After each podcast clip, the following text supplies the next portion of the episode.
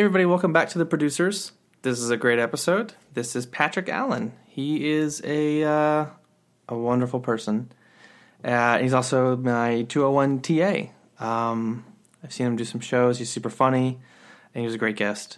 Um, yeah, so uh, his plugs uh, come in a different form.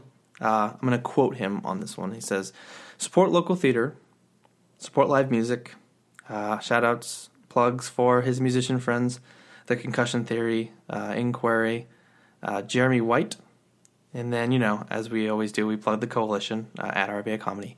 I also want to plug our show, uh, Producers Cast Everything, at Gmail, uh, also at for Twitter and Instagram, and then the website is producerscast.com. Uh, but if you're listening, then you've already downloaded. Um, but give us uh, any love you want. Um, without further ado, here is Patrick Allen.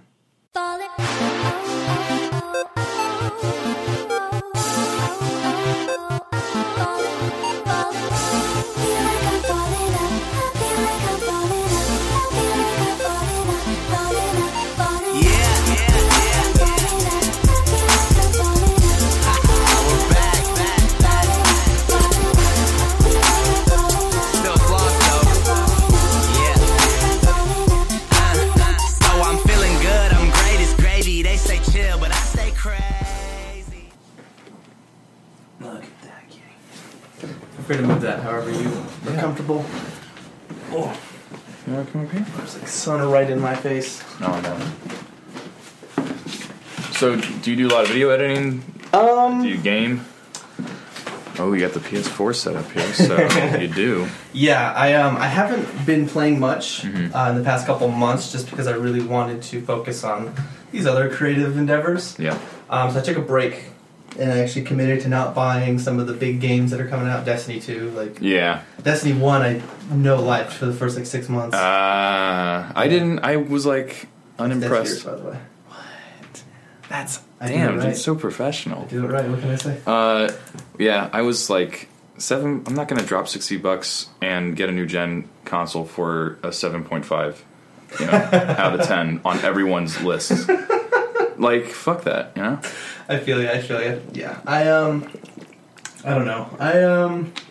I like games. I like my friends who game. Yeah. I just uh, really want to invest in myself and not playing games and going to a show on Saturday night is much preferred. Mm-hmm. And so, um, me and my friend Tom actually did a lot of in the ways of video editing. We tried to see how it could go, putting out regular videos, and it was very stressful and. Mm-hmm. I like doing editing, but having to fill, fit this arbitrary schedule and all this was just too much. And with the editing we were doing, I wasn't really. It became monotonous. It was just like let's cut and switch between uh, Rocket League viewpoints or something. So it was fun, and I loved working with him and recording it. But like solo editing was just not. Solo editing for no money and no like no challenge was not fun. Like the, the the when I could do a little bit of animation or I could throw a funny thing like that was the fun part. Mm-hmm. Mm-hmm. So I do love doing the editing. I'm actually going to do editing this episode. Yeah. So like, yeah, I um, Dope. I'm pretty into it. That's awesome. I uh, yeah, I've dabbled Little on everything. things. But uh, what? So I don't know if we even got. What do you do for your job right now? I You do- do the the thing where you pre- you look at the numbers and you hate it. Yeah, Yes. pretty much. That's, that, that's my official job description. Yeah. um, that's on the uh, that's on that was on the application. Nice. Yeah, I, I just do data QA, and I'm hoping to go and do better at data QA. I'm Wait, I'm as of now, I'm waiting to hear back. Yeah. so I should hear back sometime in the next. Who knows? They're probably just like taking their time How long have you had this job? since January Okay. Did you graduate recently or uh, last year. last year? yeah. So 2016, Mm-hmm. May May 2016. 2016, and then I moved to Richmond, From where? New Orleans. What? Why did you leave New Orleans for Richmond? what are you doing? Because I didn't have anything there. I just my my, my long term girlfriend and I had just broken up. Oh, okay. Uh, I didn't have a job. I didn't. I didn't really have friends. My family was in Virginia, so like. And then actually, the, the, the breaking point was my car got towed, and I had to pay like five hundred bucks. Yeah, and so I What? got back and I like called my mom and yelled at her, and the conversation ended with me being like, "I'm moving to, to Virginia. Like, fuck this place." And so I was gone in a month, Wow. and then now I'm here, and it's like Damn. it's a little bit better. I mean, it's um, it's, it's interesting the, the the correlation and the similarities and stuff like that. But Oh, I like believe it. Yeah. having having the improv has really changed the game. Mhm. Having the theater meeting, like all of my friends are from meeting at the theater, and so like. I, I just want to get as involved as possible because it's been so good so far, Good. and so that's kind of the um, Well, that's kind of my goal. no pressure on me and Bob then to not ruin it for you. I mean, I took a class with Patrick, so I mean, there's no way. I love Patrick, but I feel like he is um he's a he's a diehard. He he will be doing improv forever. Hmm. And so if he couldn't ruin it for me, then that then I'm meant for it. You know what I Yeah. mean? No, I get that. I get that. I yeah, I had a similar experience. My 101 teacher was a guy named um, uh, Zach Arnold, who I think passed away like a couple three years ago now. But he was just a sweetheart, and everyone loved him. And he did a lot of short form stuff at Comedy Sports, and uh, and then he was with our theater too. And that was five years ago when he taught my class, my 101. So not the same age as a little bit, a couple a couple years difference between when I started improv and, Mhm. and your and lifetimes kind of thing. So yeah, I mean it's so much fun and the community is pretty solid here, especially I've from what I've compared Yeah. like from uh, other places, and it's not as like cutthroat as um, New York or Chicago or LA, where people are like trying to make it, hmm and they're like they do improv because they kind of have to, or because someone might be in the crowd that Yeah. can see them, Mhm. and then you know you just kind of lose the whole reason why you're doing it. The the, the, So. the for the sake of the art kind of thing. Mm-hmm. Mm-hmm. Staying in the moment. Yeah. That's what you gotta do. That's one of the things that Patrick kind of instilled in me, and like, because I think I, I have that mentality already, Mm-hmm. but at the same time, it's easy to lose that, and so honoring the scene and challenging yourself to do better for the sake of the art. Yeah. Because I mean, even after our, my showcase, Patrick and I got a beer, and it was just like he he could talk about improv all day, and he said that, and he was he was right. Mhm. Like we, and he knew he knew there was this one scene I heard about on a podcast, and he knew it, and I was like, how obscure could this be? Like, holy cow! Like, you know everything. So like Boy. that was very inspiring to to do it for the art and like really appreciate it. And I think that's one of that's one of the things I'm trying to do. But then also make friends and meet people. Like that's always been a struggle, Mhm. especially moving around as much as I have. Like so, while I'm doing that, I'm also trying to do the kind of art thing. Mm-hmm. Mm-hmm. And so that that's I don't want to say it's been a challenge, but that's something I've been trying to be mindful of and make sure that when I'm in class I am paying attention, but I'm also having fun. It's, Right. It's a balance. It is a fucking balance, dude. I mean,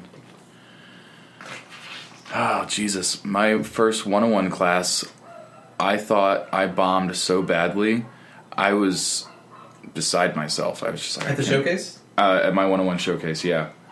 I was just like, guys, I'm never doing this again. I can't go through this again. Like, if I have another night like this, like, I just don't want to feel this way ever again. Um, and for many years of my life, and still now, you know, people don't really change that much. We habits change. Uh, you do what you can to work with your your flaws. Very self critical. Very like uh, in my own head about things. Uh, definitely beat myself up a lot about things. Get anxious about stuff. And you know, in that first one on one class, there were times where I thought, "Sweet, I'm doing great." You know, maybe I'm one of the best people here. But then I would just fall on my face and I'd be like, "No, I suck. I should stop doing this. This is terrible. I'm so embarrassed." You know, that kind of thing.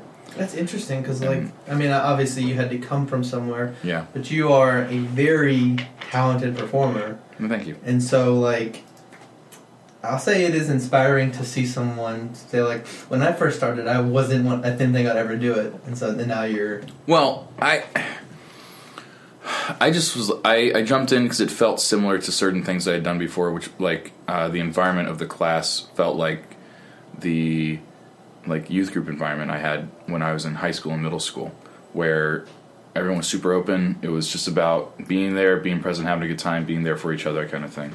It felt like that. Mm-hmm. So I was like, cool, I'll latch onto this. And then the performance aspect of it is was the big like hurdle yeah, because I hated being like on stage or in front of people and having to do something and it's taken me five years to, well, not five years. It it helped that I got on a team. I was doing a lot of improv. It helped that I started playing in a couple of bands and uh, getting out on the stage a lot more.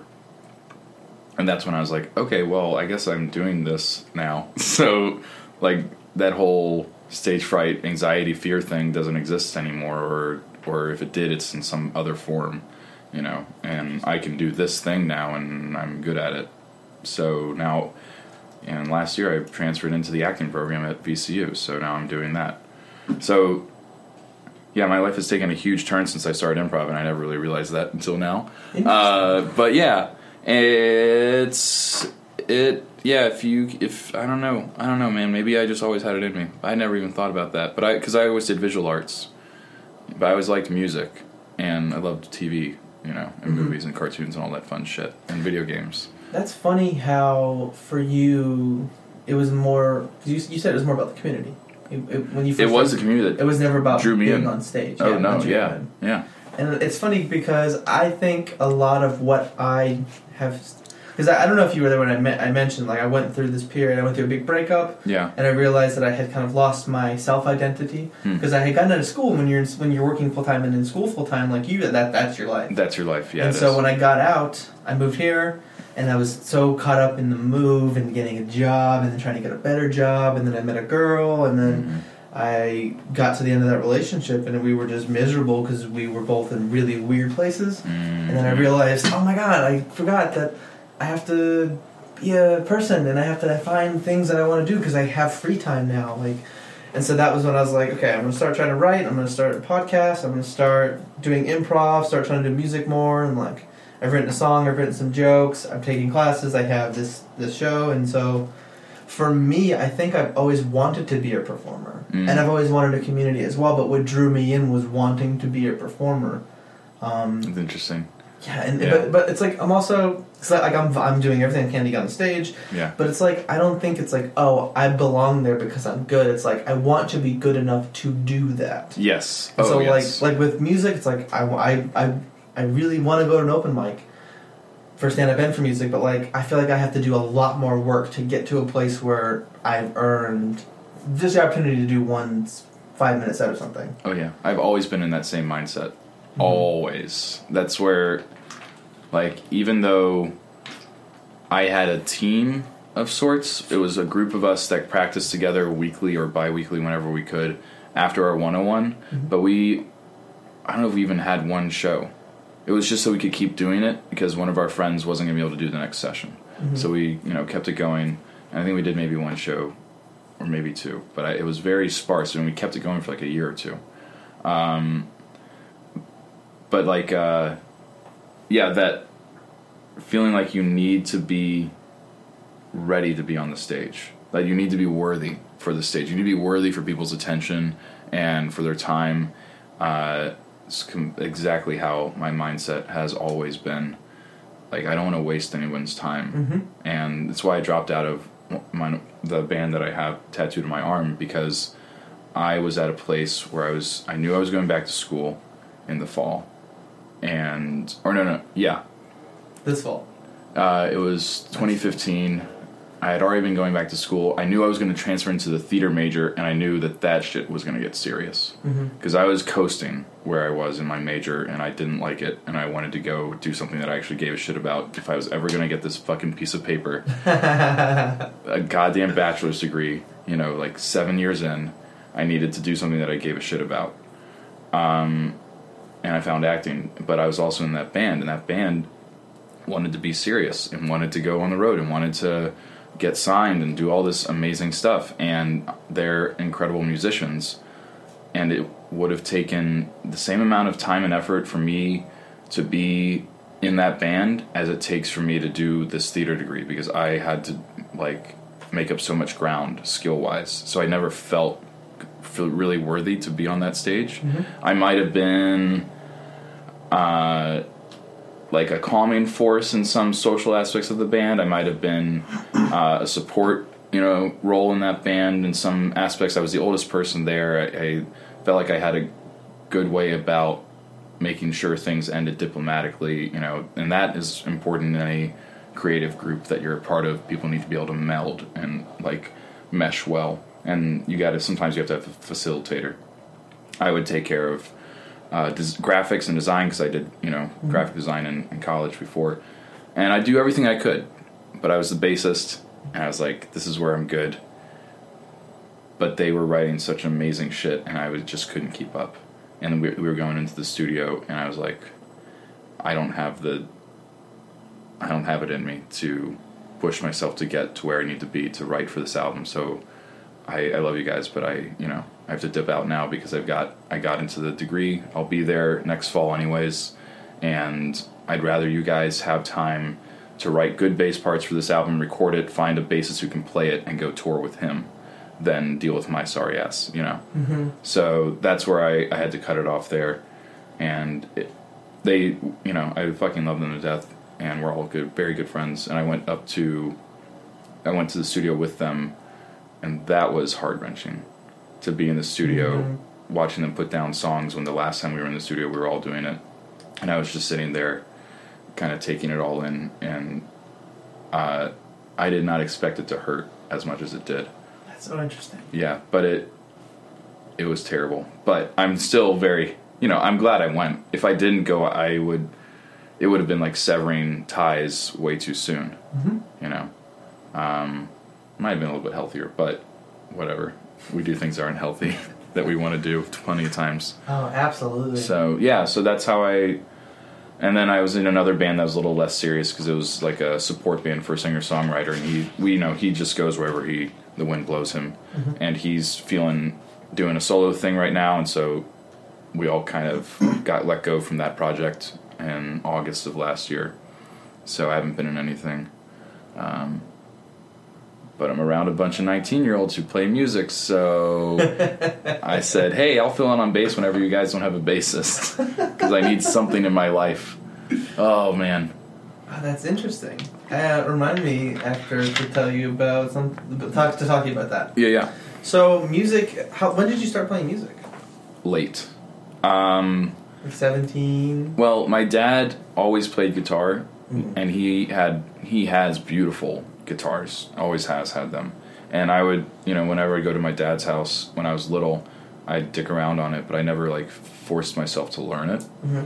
And then um, I always wanted to be. I always wanted to play bass. Like in middle school, I latched on to the bassists in classic rock bands, uh, just because it was different than the guitarist. It wasn't like that one dude that everyone knows, or it wasn't the drummer who's super crazy. It's just this dude that's chilling out and doing his thing. And sometimes they do crazy stuff, and sometimes they're the lead singer. And I was like, oh my god, I want to be the lead singer bassist because that's like a duality that I exist in um, as a personality.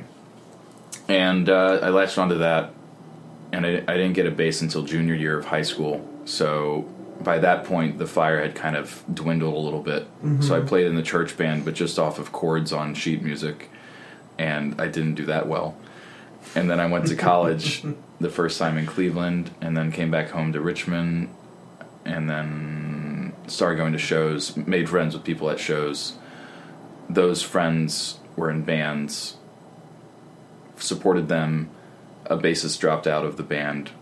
They said, Do you want to come in and play bass? And I was like, Hell yes. Uh, and it was like a crash course and just being a musician for the first two months. And Oh, wow. yeah, it was, uh, they gave me a lot of time to learn actually how to play an instrument and play with them. And it was, uh, that's the band that I dropped out of for the recording Oh wow, that's yeah. awesome. So very, yeah, very uh, uh, f- stressful in like diving into the deep end, but just amazing.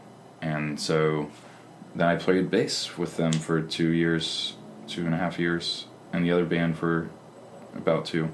So it was a very short time that I played music, and very late in life, but it was exactly what I wanted to do Mm-hmm. because I, you know, I jumped into like the hardcore and post-hardcore and emo scene in the mid late 2000s. So that was my that was my niche in high school, and I was too big of a pussy to wear skinny jeans until I was like 18. Even though I wanted to in middle school, but I didn't have a sister or a girlfriend, so I couldn't steal any girl jeans. Because that was definitely a thing.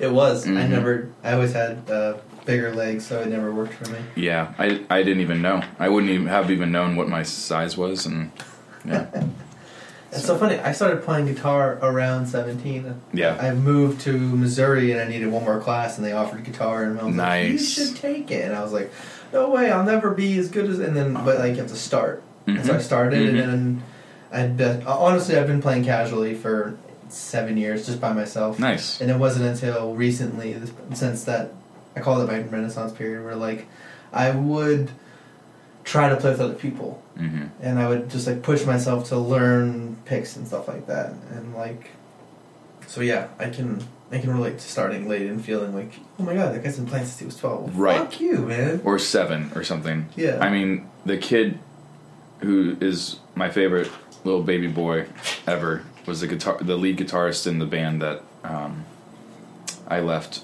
was uh, a fucking prodigy. He Mhm. still is. He's a fucking genius. You hand him a guitar and he can do anything with it. Uh, so he was 17 when I joined the band, and I was um, 22, and he was younger than my little brother, and that was like crazy to me. So it was fun to watch people grow up in that that kind of um, that group, you know. And I've seen the same thing in my improv group too, because we've been around, we've been together for four years, and the year of classes I took before that, I had two girls who are also have been also on that improv team. So, yeah, I just realized recently the growing difference in who I was between my early 20s and my mid to late 20s, coming into my mid to late 20s now. I think So- that's one of the most important things as an artist is you. Like for me, with all those projects, I never put work into them, and Mm. even doing them solo, like there's there's way to grow solo, but just like I feel like the best way is when you are around people. Yeah. So like just diving in and being a part of something, being a part of a team or a band or something like that, Mhm. and like pushing each other to grow and having the interest. Everyone has the, and you're all just like encouraging each other. yeah. I think that's.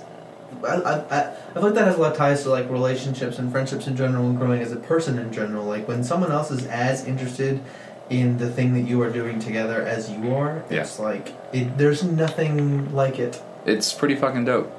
It's a it's a nice feeling. I um. Yeah, I, I've had I've had I've had a couple of things like that, but it's never been artistically. Hmm. and that's one of the things I'm really excited about, like doing improv and like meeting people who play music. Like, there's there's a chance that if I if I keep pushing, that I might find people who want to do stuff like that. It's very very possible. Um, I'll just name the band. Inquiry is the band that I dropped out of and left. Uh, the one that I started, my first band, you know, which at 22 years old, my first band. It's kind of crazy to think about. A little late in the game, but I've um, never even been in a band. I know. But It's yeah. Uh, they formed because the lead singer had a friend who played guitar and another one who played bass, and they found their drummer on Craigslist. And it was the lead singer and drummer who are like the uh, the longest stayed staying members, and they formed in like 2011. And um, they've got a show this weekend, and I might end up missing it because of the sketch show that I'm in on Saturday night. Uh, but yeah, it's it happens through anything. Apparently, there's this website where you can find people. Uh, I told you about that last night. Did you tell me about yeah, that? Orbital Music Park. yeah, that's fucking nuts, dude. It's uh, it's awesome. That's I'm, so cool. Signups are now, so like Mm. they have a Facebook page. I'll, I'll, I'll if you want, I can send it to you. Yeah. Um, I've had a lot, a lot of fun going to those things, and most of the people who show up are a little more experienced. Mhm. And so, what you you saying like they you you met people who wanted you to grow as a musician? Like to me, that's like Mhm. that's super appetizing because I feel like if I had that kind of encouragement Mhm. and a place to grow, like I could just Yeah. yeah, I think it was just because I was friends with them, Mhm. honestly, and they were so patient with me.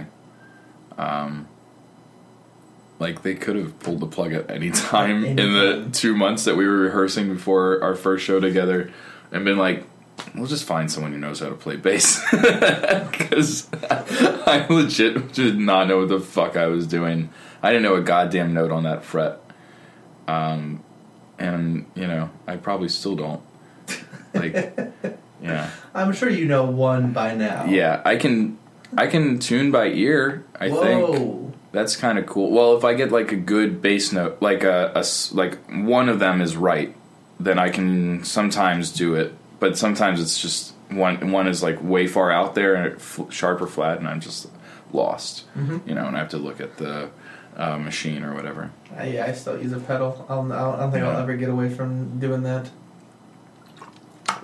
It's all. I mean, there's no fucking shame in it. I, yeah, I music is.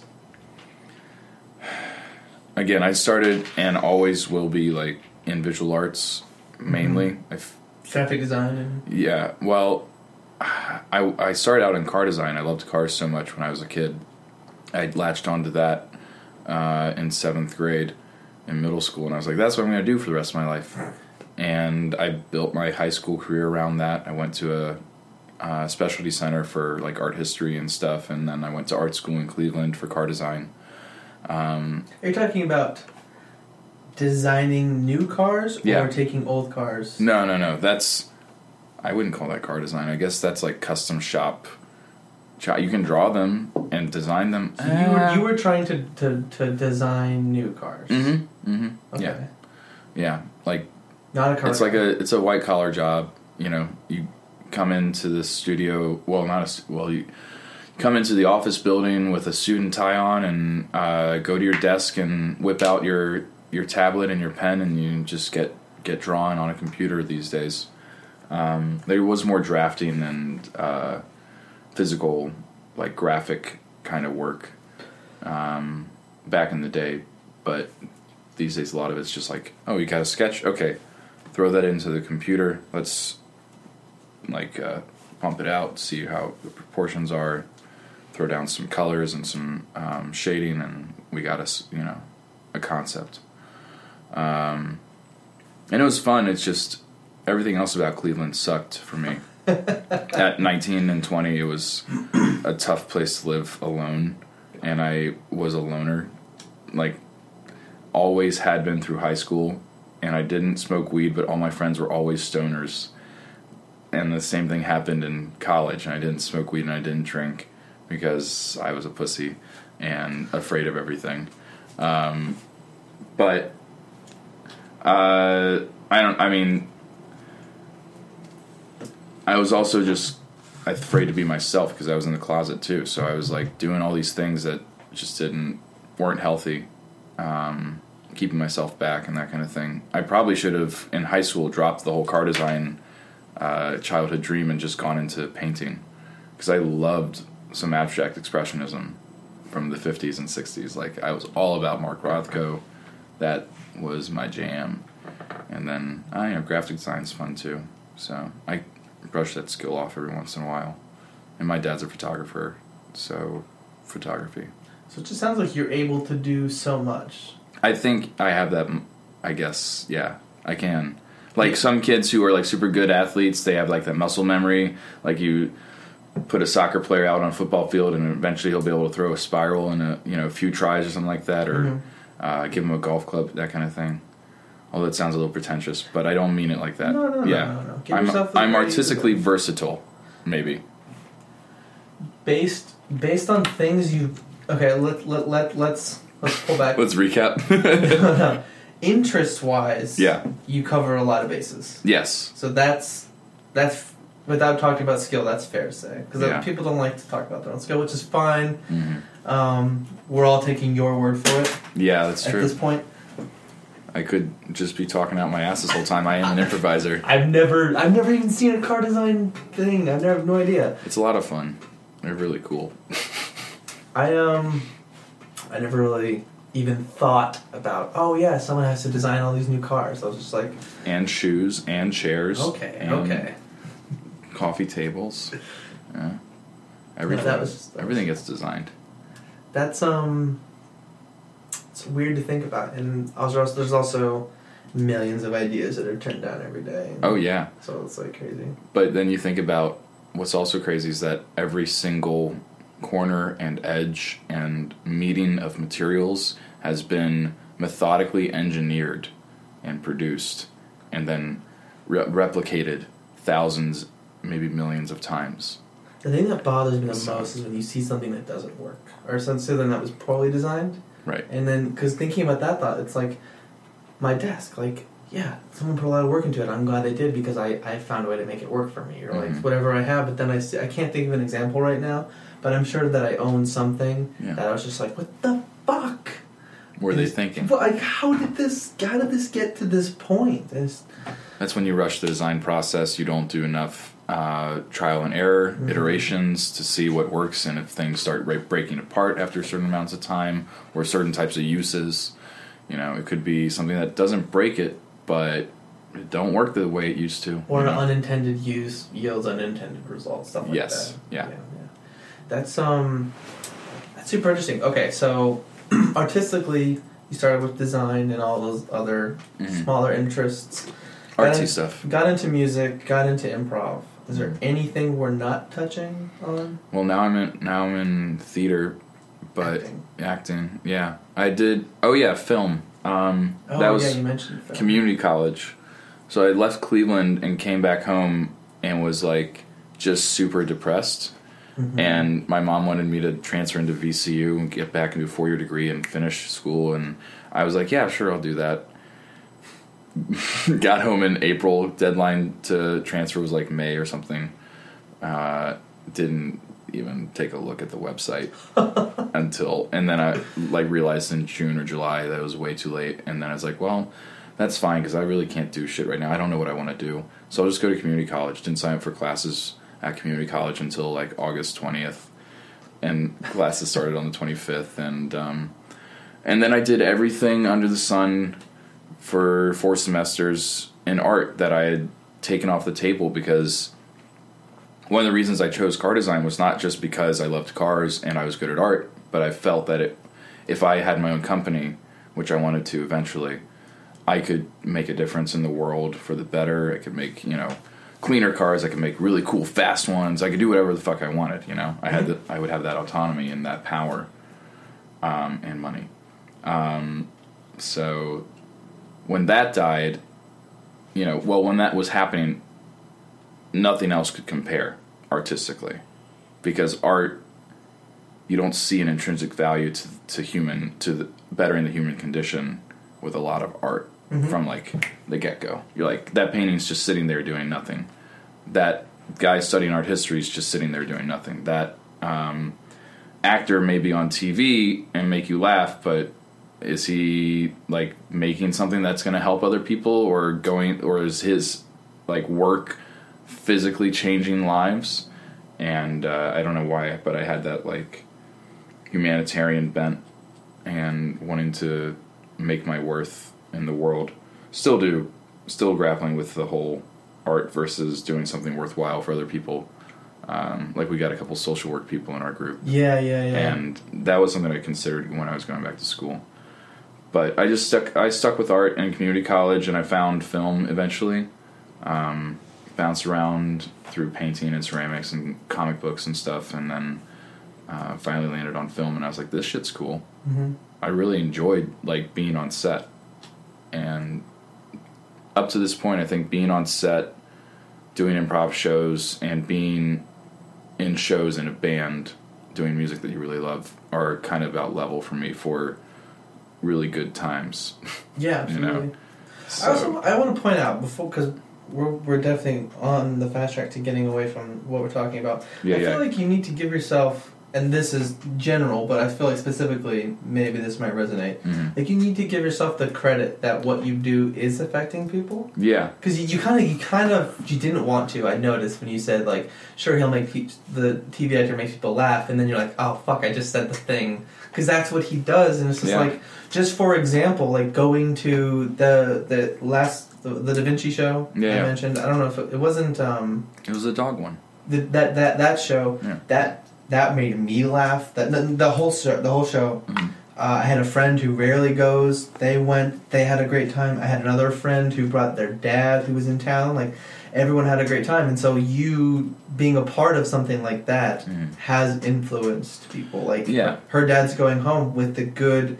Improv is great, Mhm. and like my friends like, oh, I love that show, and I, I love that show, and I'm sure that there are so many other people and times and different shows, people who listen to the music or just anyone who you've been around, you've influenced in a positive way. And I feel Mhm. like that wouldn't happen if you didn't embrace your artistic desire and adventure. Yeah, no, I get that. I 100% agree that there is a positive contribution from art.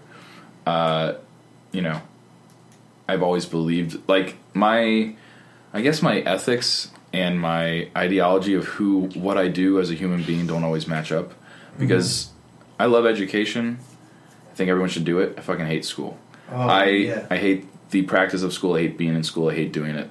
It's the shittiest place in the world. I love art. I love doing it. I love making it. I've always done it. I'm going to be really sad that I'm going to graduate without a BFA because that's what I started in and that's what I've been trying to, you know, I just it's like, damn, I don't get to have that, you know, title on my piece of paper. Uh, but and I want everyone to know what it's about and understand art and understand art history but in, when I do it, I don't feel like I'm doing anything all that important for people because I, um, I've always f- felt a compulsion to do direct work with people, and I did that throughout high school. I did a lot of volunteerism through um, my school, through the Humanities Center.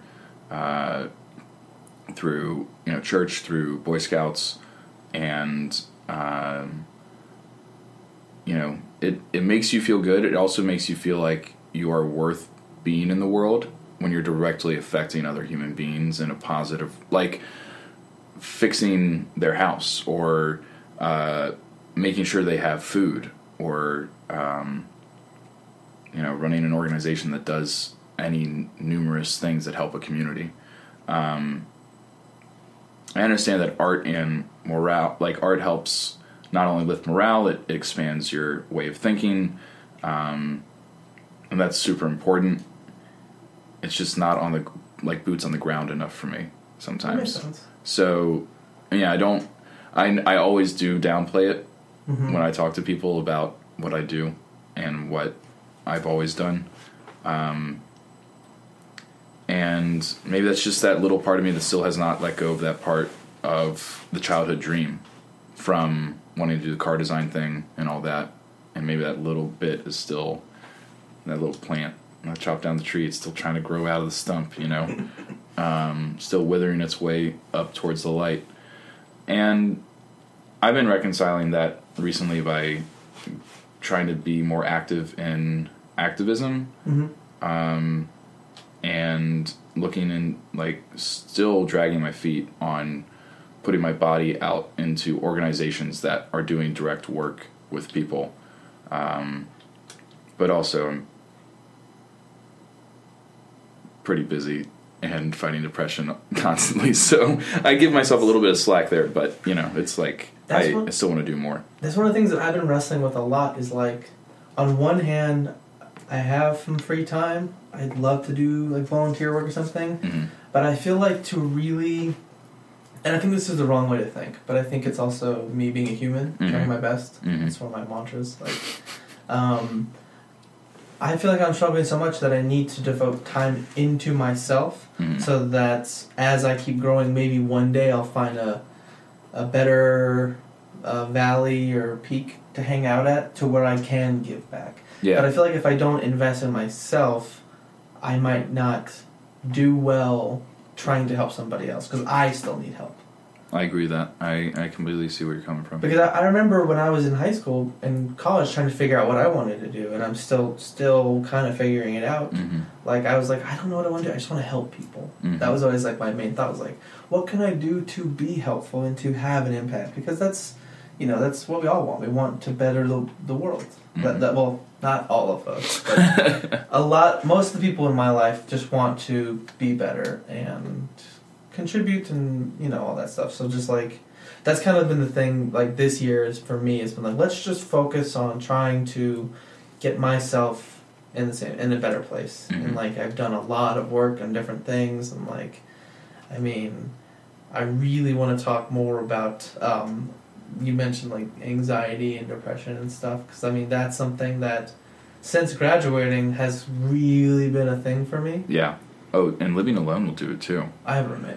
Oh, you do? I do have a roommate. Oh, nice. They're at work, Okay. but um, and also I have I have this guy right here who Well, cats will heal. They heal a lot oh my god in that respect. It's so funny whenever I'm like sad, he's always like he does this. Mhm. He always comes and he always hangs out. He's always he's really good about that. He he's a very loving, loving creature. I mean, What a good boy. yeah, he's um he's my favorite. Yeah. But yeah, so like that's that's been a thing. I mentioned it like being a full time student. You don't have time to and full time employ like working full time two full time jobs Mhm.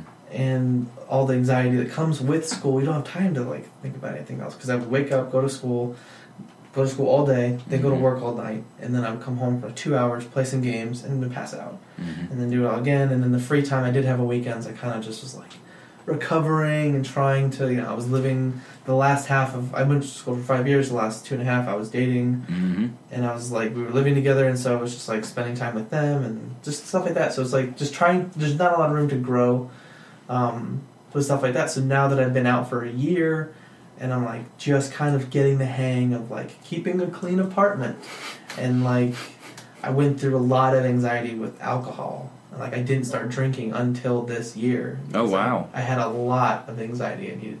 I would get anxious if anyone if I was around alcohol. Wow! Just the thought of it, I would Yeah. I would tense up.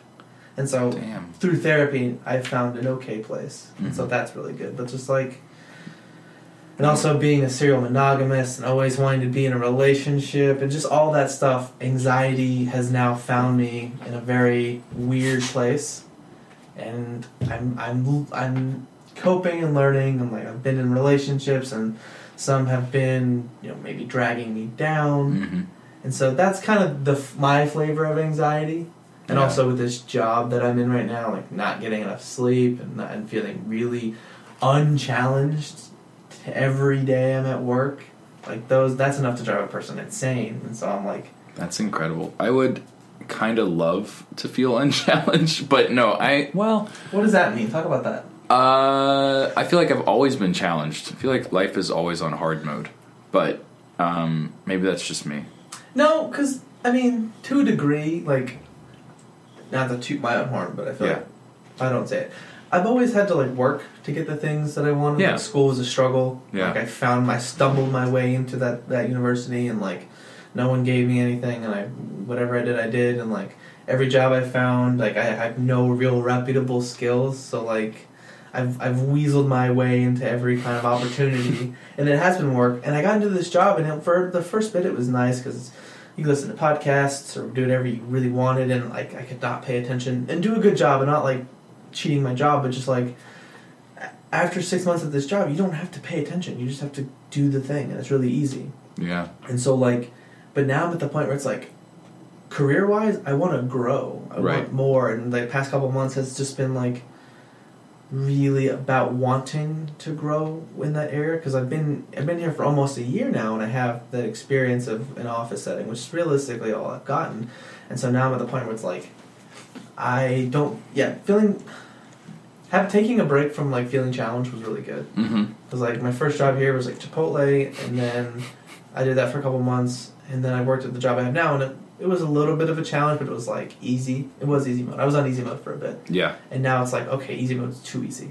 Right. and not fulfilling I, I can see that. yeah, Yeah. so so I, I well I agree with your point but I think after a certain amount of not feeling challenged and not having like not growing you go nuts mm-hmm. because you've done that for so long and it's like that's what I want for my life I want to grow Mm-hmm. and so I'm looking you know for the next opportunity and stuff like that but just that's that's like I said that's my flavor of anxiety and I could go on but I'd love to hear more about your thoughts on On uh, mental health, anxiety, that kind of thing. the well How it affects I'm not, I'm not sure where you want to go with it or where I want you to go with it, but like, I just feel like that's been a big thing in my life that's new, like Mhm. dealing with irregular anxiety Mhm. and like being in a relationship And just I mean it's it's such a mess of thoughts. I don't even know where to. Yeah. It's just a field of like over there's that bit of anxiety, and then if you look to the right, like there's a lot of it over there, and then behind me, like it's it's it's a new world that I'm kind of seeing, and you know the feeling, yeah, mental health, and just like oh my god, all the stigmas and all the thoughts, and there's a lot to it. There so is. if you have if you have whatever lane you want to take, I think um, I can relate something to. Uh, well, I definitely dealt with it for years. Um, never really quite knowing what to do about it, and never really knowing that I was dealing with it. with anxiety in general. Yeah. And it's still not really diagnosed. I treat depression with I we treat depression in me with my therapy and with pills when I have those pills. Pills are expensive. I can, you know, not like always suicidal when I don't have pills, but and that was kind of a joke and I shouldn't probably have made it. Uh but anyways, um yeah, no, I started realizing that my anxiety could be a like a superpower. You know, like we were doing in this that exercise um, last night, where you you just talk about this thing that you got going on, and that's your superpower, or something like that. I don't know how the exercise went exactly, but with improv, anxiety was how I would build a character because I was anxious to go up there and do it at all. And so when I would go on stage, I'd pull from that well of emotion, and that would just guide my character work and my scene work. And it was so fluid and so easy and so simple because it's like, yeah, I feel this way. Oh, I'm just expressing how I feel, but not as myself, so I don't actually have to like fess up to anything. Sweet, I'll do that. I'm a nervous, uh, you know, kid at, at taking an exam, and some kid is like trying to bother me for answers. I'm like, shut up, get away from me. I don't want to talk to you. You know that kind of thing. Mm-hmm. Uh, and I, you know, I mapped that onto any other character or scene, and uh, it, it was so eye opening and freeing to see that. And then an inquiry, we played loud, fast, sometimes heavy music. And I'd just go on stage and let that pulse through me, and all my anger would come out, all my, um, a lot, you know, anxiety would come out just through that stage performance, hitting those strings on the bass and uh, yelling my ass off and that kind of thing, and jumping around and having a good time because that was the way the songs moved me. So that's how I, I think that's what performing really did for me compared to any art that I ever did before that. Because I would write sometimes, I'd write some poetry in high school or whatever, and then I'd cringe looking at it again. and you know that was kind of therapeutic, and that would kind of get the things out. And maybe I'd do a painting here or there that felt like it was, you know, trying to get under that rock and lift it and, and clear out whatever gross, mucky shit was under there in, in the crevices of my head. But when you perform, you are the art. You have to make that thing happen. And you can only do that in a few ways. And, and a lot of times it's recalling certain emotions from your own life. Um, and if you're going through them right now, then it's even easier, you know? So, yeah, I, I, I think that the, that outlet is really what pulled me into performance was dealing with my, my own mental illness and my own stressors in life and um, just using that as fuel. So that was really cool. Uh, and now with acting, it's it's a little bit different because I really don't care about theater or the stage for acting. I'd rather do film. I'd rather do voice, and you know, it can hit those same kind of emotional gratification areas by replicating these emotions through that work. You know, like I can express that, I can get there. Um, but it's as someone else. You know, it's not a character I'm making up on the spot on improv. It's not um, music that my friends and I have written and poured our hearts and souls into on the stage. Um, it's usually someone else's writing, um, and maybe you don't connect with it, and you still gotta you still gotta try and draw, and that's what makes it a business, I guess. Mm-hmm. And uh, is that it's not always personal, so that's tough, but it is another way that I can use what I've discovered to try and make some money.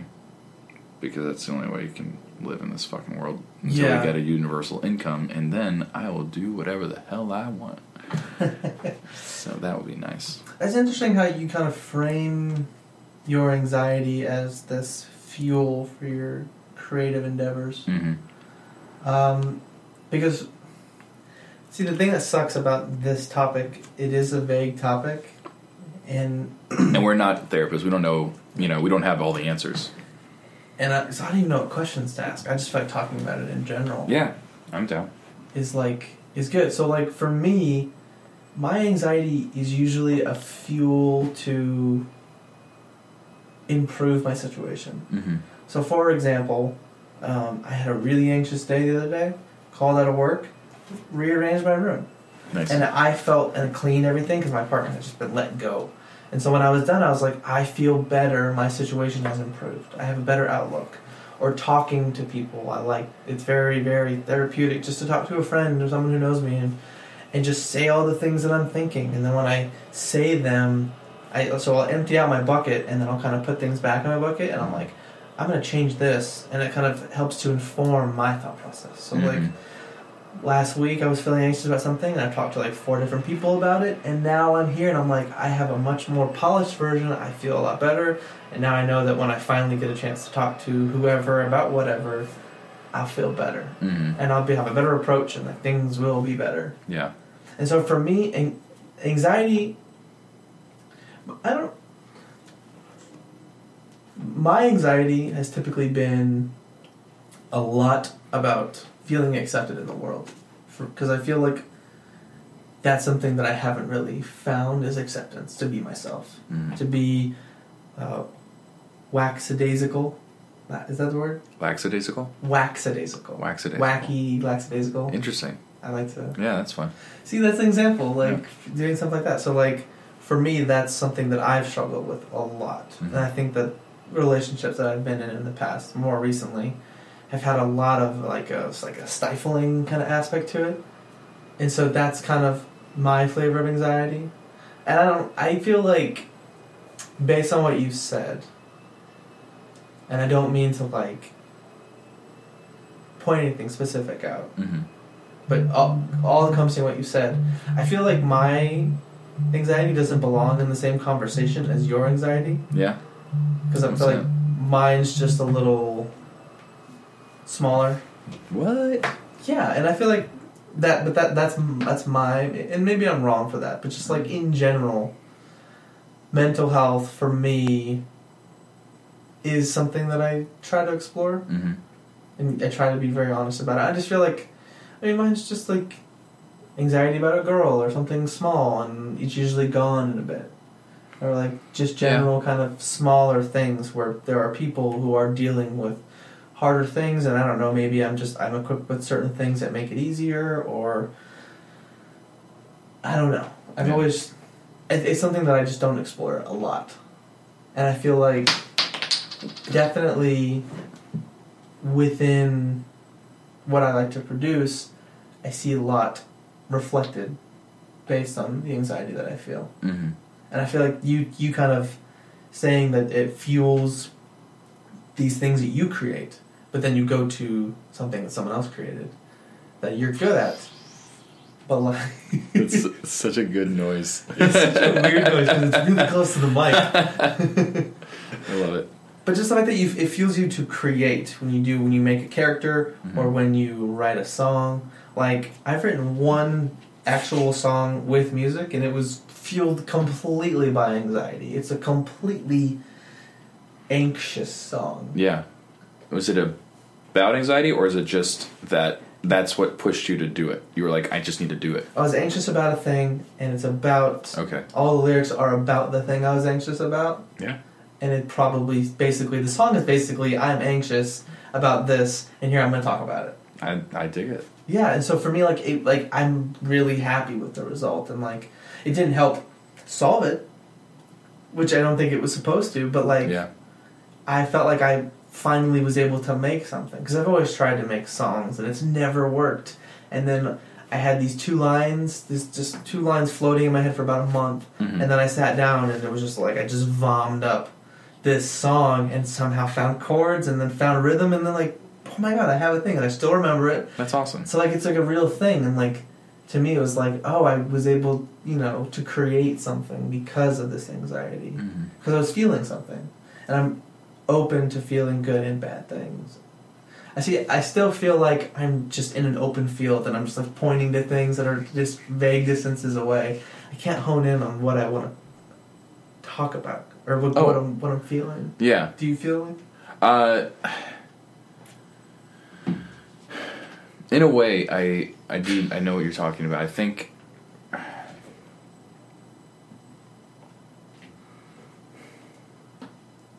for me, having been in an improv team for having done doing improv for five years, doing the band stuff for a few years, coming into acting. Um, my emotions are like way up to the surface now. You know, like do, you, do you do you like that? uh, I mean, it is what it is. I don't know if like I have it. What? W- w- well, It's you, know, what else what you else do I got? You know, I was with that kid that I was before that I couldn't have a shaved face because I was embarrassed to see him again. Like I, I was such a little like hermit.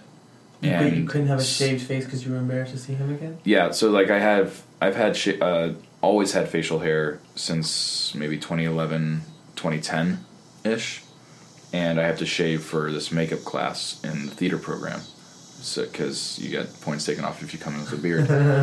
but like people knew me so well because of because my face changes so distinctly when I have a nice big mustache and my beard. Um, I can go. I could go in clean shaven somewhere that I hadn't been in a year right now and be completely incognito. And until I talk to someone and say like, "Hey, what's up?" they wouldn't know who the hell I was. Interesting. And so I latched onto the kind of that identity. Um, well, yeah, but not just like my mustache is gorgeous. I have a great mustache, and I don't. Yeah, I'm sorry. I uh, like, you know, you use what you got. You you play to your strengths, and I went with just the mustache for like a solid year, and that was my thing. And people were like, "Yeah, Patrick has the mustache," um, and so that was my new identity. You know, as Mustache a- guy. early twenties, coming in, playing in bands, doing improv, uh, trying to get on film sets. However, like way I could, I was you know PAing uh, certain gigs with friends. I was I was an extra or cast as some small role, whatever. Uh, just having a good time. Uh, you know, twenty one to to twenty four to twenty five ish. No, not twenty five. Um,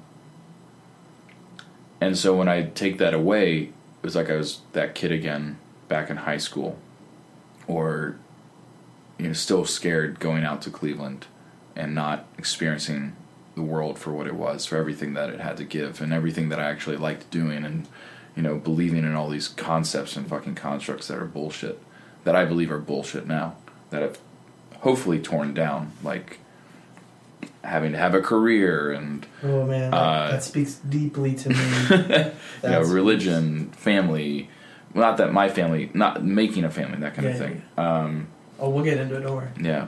Uh, Those are some of my favorite topics. who you love, what kind of, you know, what makes you you, all that kind of shit that is completely different now for me than who I was 10 years ago. Well, so I think now's a good, So, time. yeah. What what helped you get to the point where you were, based on things you've I'm going to say accepting of yourself and your journey, my Mhm. path. Yeah. Because for me, cont- just to contextualize the question a little bit better, like it wasn't until that big period when I was like, I don't have to have it figured out. Mhm. I don't have to have it figured out for many years. This is all growing. I put the expectation I should have a job coming out of college, and I should be with the person I'm going to be with, and I should be this and this Oof. Yeah. all that stuff. And so, you know, now it's just like I don't care what I'm doing. I just would like to be happy, Mm-hmm. be doing the things in my personal life, hobbies that I want to do, and trying to work towards a good career Yeah. or something. Take the pressure off. Let's just be a human. Let's just be that and let things unfold or present themselves. Obviously, work towards growth. Like I'm working to get a better job, Mhm. but that's like just something that. Because I mean, before I found the job I'm currently applying to, and I really hope I get it. Like I have no idea what I want to do. Like what do I even? I have no reputable skills. Like what what would I even go into? And that pressure is a lot because like I got to figure this stuff out. And Mhm. it's like what do I do? Like holy cow! And just just all that pressure like just on the job alone not even talking about like you said having a family like my mom's like you're gonna have to give me kids. I'm like oh, you know if i Oh want my kids right now. God, like that's the worst. i mean she's i mean i get i get the idea like my Yeah. mom with grandbabies would be She'd be over the moon, right? yeah she'd be and she it would be great for her. But like for me it's like I, sometimes i have trouble taking care of myself. Let's not introduce a tiny human life kind of Mhm, thing. You know what i mean? So just just taking the pressure off of myself has just relaxed me a bit better and allowed me to actually take steps to better myself and there's smaller steps going to the gym as often as possible eating smaller like Mhm. choosing healthy options sometimes, just giving myself room to not make the best decision or stuff like that. Mhm. So Mhm. like that that that's how I view that topic. But I feel like you definitely have more to. Which one? I, I'm sorry. Just recap real quick. I I agree with everything you're saying. Yeah, but what's yeah. Taking the pressure off of yourself Yeah. to have anything figured out. I think is kind of the general idea. Like career, family, Yeah. all that stuff. For me, the the the social the social pressures. being able to stop give a shit, stop giving a shit. Really. about yeah, Yeah. and just do what you want to do. And I feel like there's there's there's a lot in there. There's like there's body image issues, which I know a Mhm. lot of people have, and Mhm. like oh yeah. ev- I mean everyone Right, realistically should have it because of what's thrown upon us and like social media and being able to present like I have this great life or whatever. But it's like no, um, you took that picture and then you went home and watched Netflix or something like that. Like accepting that by yourself. So I yeah, I'll go in then. Uh, in 2015, I started just growing my hair out, and I stopped. Like when I was in my bands, when I was doing improv, there was in the year and a half that I wasn't in school. I was working retail, um, did a lot, you know, in clothes and stuff, and it was. You know, I'd buy a new thing every other week, maybe. So my image, my self image, my grooming, all that, the mustache, Mhm, mhm. like all that played into this ideal person that I wanted to be. And at a certain point, things got really rough. I think it was it was a combination of factors. My job was soul sucking. It was a part time gig um, at a terrible chocolate store here in town that I do not recommend you ever go to because Probably man- don't drop the probably don't drop the name. I know. um, I really want to because I want to ruin his life. Man, this is just a little podcast. Honestly, knows? Little podcast. No, um, if if he is truly terrible, I have no problem Yeah. jumping on board and okay. Well, for the love of chocolate is um, where the devil resides, and you should never go there. If you do go there, just go to get free samples and know what you want to get somewhere else because they have an amazing selection. He's super picky uh, about the chocolate he gets from around the world, and it's in a like vast assortment. Um, but he's a human being without a soul, so I guess he's not a human being, uh, is what I would say. Um, but right, so soul sucking job, uh, all this identity shit. I was trying to play a lot into who I wanted to be. The band was super stressful. I was stressing out about getting a better job, going back to school, and my stepmother had um, been diagnosed with brain cancer, and she'd been fighting it for like a year, and we were getting towards the end stages of it. So things were just really, really rough, and I was living with uh, some roommates of mine for the you know uh, out of my mom's house for the first time in a while, which I did not want. I didn't want to stay at my mom's house when I came home from Cleveland, but that's another story. Uh, so there are so many factors going on. I was just like, "Fuck this! Let's you know, let's like drop a few things, you know." So I Mhm. let the hair grow out, stopped grooming that so Meticulously. meticulously. Yeah, stopped trying to be a part of the trends. Stopped buying new clothes. Just kind of took what I had for what it was. Stopped dressing up for every other occasion. You know, it felt good when I did it. Um, but it was like, why am I really doing this? You know, and kind of went into a cocoon. And by the end of it, my hair was like down to here and super curly. So down to my shoulder, collarbone, down super curly. Had a massive fucking beard that eventually I had to shave off and then regrow um, for a part. And I just stopped giving a shit. And that was really, really nice. Uh, and you know, I was I had tried I tried to plan it out that I'd have the hair for October and I could like do some crazy fucking full drag Mhm. uh, Halloween outfit with my natural curly amazing hair, but I was not taking care of my scalp either, and I was losing it, and I'm still losing it because I'm super stressed out Uh-huh. um, and it's I need to do some stuff to reverse it. But yeah, so I was like, okay, I got to chop all this off so I can actually like try and reach my scalp because it's so thick, I nothing Yeah. gets down there.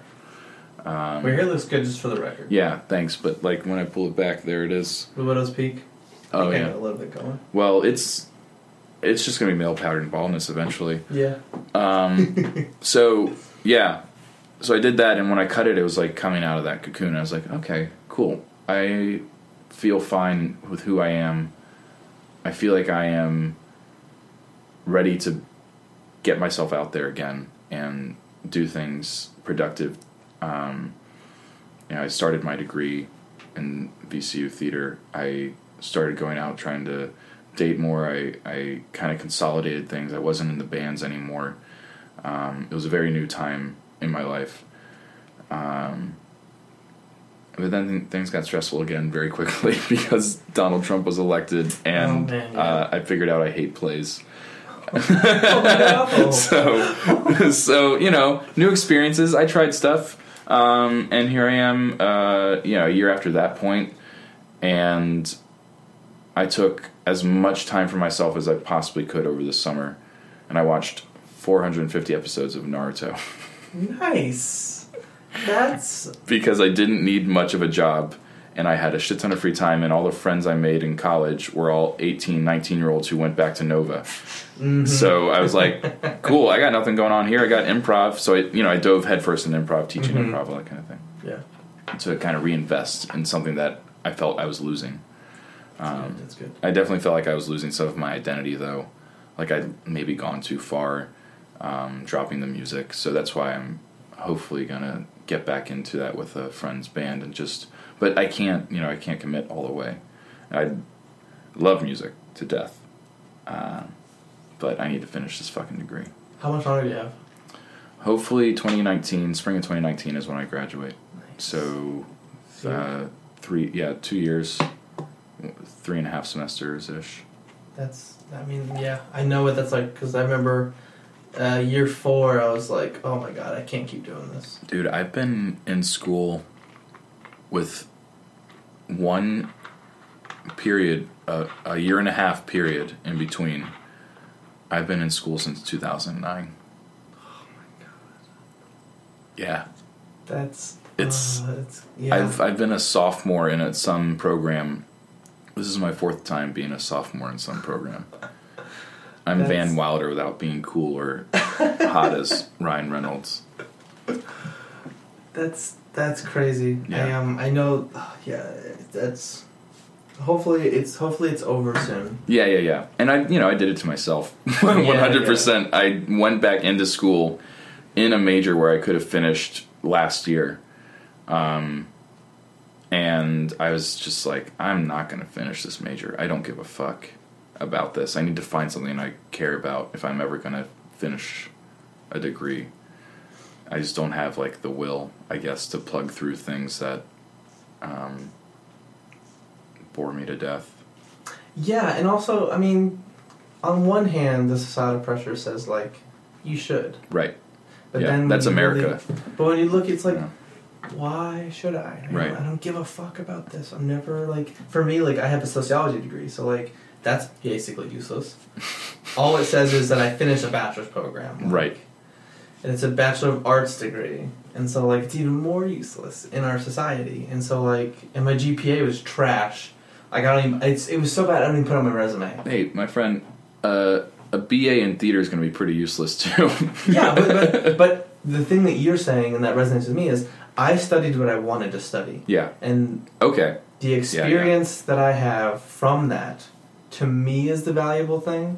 Mhm. And I mean, it's an it's um, in my case it's a bachelor's in sociology. Like, yeah, it has an influence. Like it's it's focusing more on like data collection, statistical statistical analysis, and culture and subculture. And so for me, I'm getting a lot out of it. hmm But like again, on a resume, like it's pretty much garbage.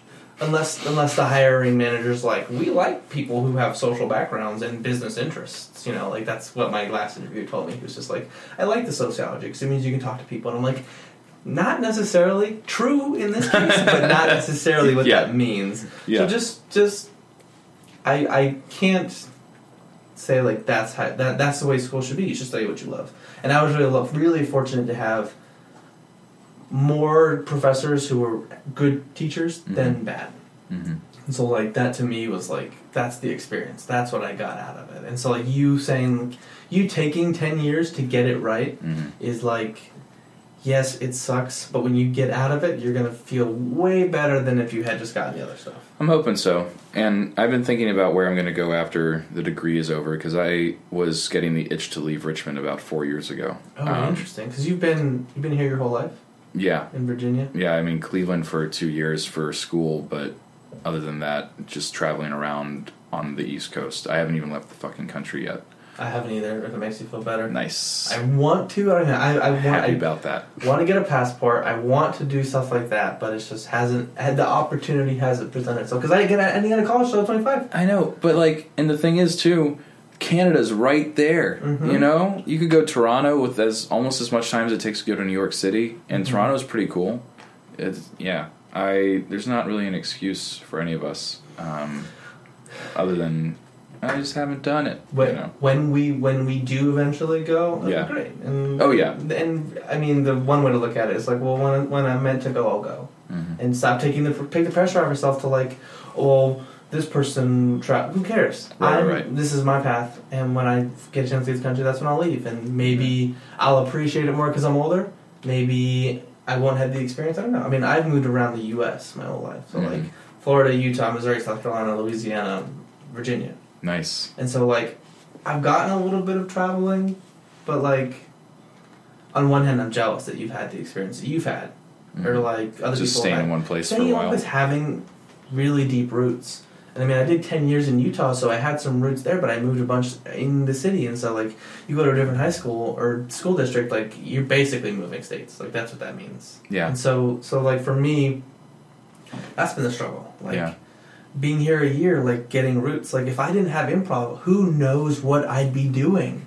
I'd be like desperately searching OkCupid to find somebody who wants to hang out with me because you can't make friends in 2017. Are you kidding me? Uh, and in Richmond, I'm, I, you know, Richmond is such a small city. Mhm. Like you got to know somebody to know anyone else. But when you know anyone, you know six other people. exactly. Like, like Uh, Ryan Clatterbuck knows yeah. millions of people. I'm convinced Yes, absolutely. he needs two Facebooks to maintain his, his social network. There was a point in time where I would walk through Carytown on any given day and see someone I knew, you know? And maybe it's not so much like that now because I've, I've detached myself from the music scene, Mhm. which has its, you know, tentacles everywhere. Uh, but the same thing on VCU's campus, when those kids start getting a little less scared of Richmond Mhm. and venturing out, I'm sure I'll see them around town. Um, it's it's crazy small. Uh, so so yeah, living here my entire life, I was thinking about like cities I'd move to after I graduate that would be good places for acting, storytelling, directing, whatever, whatever industry that thing can sus- support and sustain. So like Atlanta, um, maybe New York or LA, but those are really big and kind of Mhm. scary. Maybe Chicago or Seattle or New Orleans. But then last week I was like, man, fuck staying in the U.S. so I looked up the least traveled to countries by Westerners, um, and then I also looked at the most dangerous countries by uh, for Americans, just to see if there was any correlation. And um, interesting statistics: the countries like the most travel warnings sometimes don't have the most danger for Americans. Like they have the least per 100,000 people that have died Mhm. in that country. Like Israel, you'll most likely be okay. Mhm. There's a very low percentage chance that you're going to get hurt in Israel. Place like um, Guatemala or or uh, somewhere else like that that has f- much fewer travel uh, warnings, very high probability of being killed. Interesting. Um, I might have might not be Guatemala. I might have got mixed up, but that is a case you know where countries with very few travel warnings have a very high per capita death rate for visitors, um, for American visitors. Anyways, the ones that are less traveled to are really cool, and Bangladesh is one of those. And I was like, that would be fucking dope You just should to go live there for a year Yeah. because uh, I started none that shit. things are really shitty out here, and I'm real sick of um, like Western civilization for the most part. And if you graduate in 2019, 2020 should be getting back to Yeah, and I can vote for whoever is coming up next. exactly. So- So, that timing wise, it's looking good. But then my like, hey, don't abandon people brain, use your privilege for the right reasons is like, um, excuse me? You're trying to drop out of this whole thing that you definitely benefit from and are doing absolutely nothing to change? I don't think so. So it's like, oh. okay, fine, I'll go back to Atlanta. Because I also think it's best to live in a southern state or southern, you know, in that the place that has the worst racism and and sexism and homophobia, so that you can try and do something to affect it. Which is why Richmond has been a nice middle ground, and ah. why I haven't felt completely compelled to like drop everything and go fight for the cause somewhere else. Because we got we got shit going on here. We got these fucking monuments. We got Richmond Public Schools not being funded. We got a lot of you know people being displaced as gentrification happens throughout Jackson Ward and all that fun shit. So yeah, I. But it's still Richmond. I want to get out. You know. Yeah, and that that to me that's a very very weird thing because I've lived in so many different places and seeing seeing people loyal to a place and wanting to leave, mm-hmm. get out while you can. Like I've heard that in every place. Yeah. you know, like oh, once you're here, you're stuck, and it's just like, well, obviously for me, I'm not. So Yeah. like I I could I could go anywhere. Like I could pack all this shit up and go. Like no problem. Who are the people that say that too? Like, are they the ones that have lived there their entire lives, or were they recently moved there and now stuck? Both. Both Okay. Honestly, yeah. There's there's, and then when someone leaves, like you never hear from them again. Yeah, that's true. gone. And I have, I have, I, I, and I've just, I've seen, I, I, I don't want to sound jaded or full of myself. I've seen pretty much all of it. Like Mm. the eh, culture and subculture was what, one of the things I wanted to study because I had seen so many different examples of different subcultures, and for me that was the very, very interesting part Mhm. um, of doing all the moving because I love human behavior. I love studying people, so like that was kind of the thing I see. And seeing that in you was just like on one hand, I'm like, Sorry, should- I don't know that one. Whoa, we got a guest coming into the podcast. time. I don't know what I said.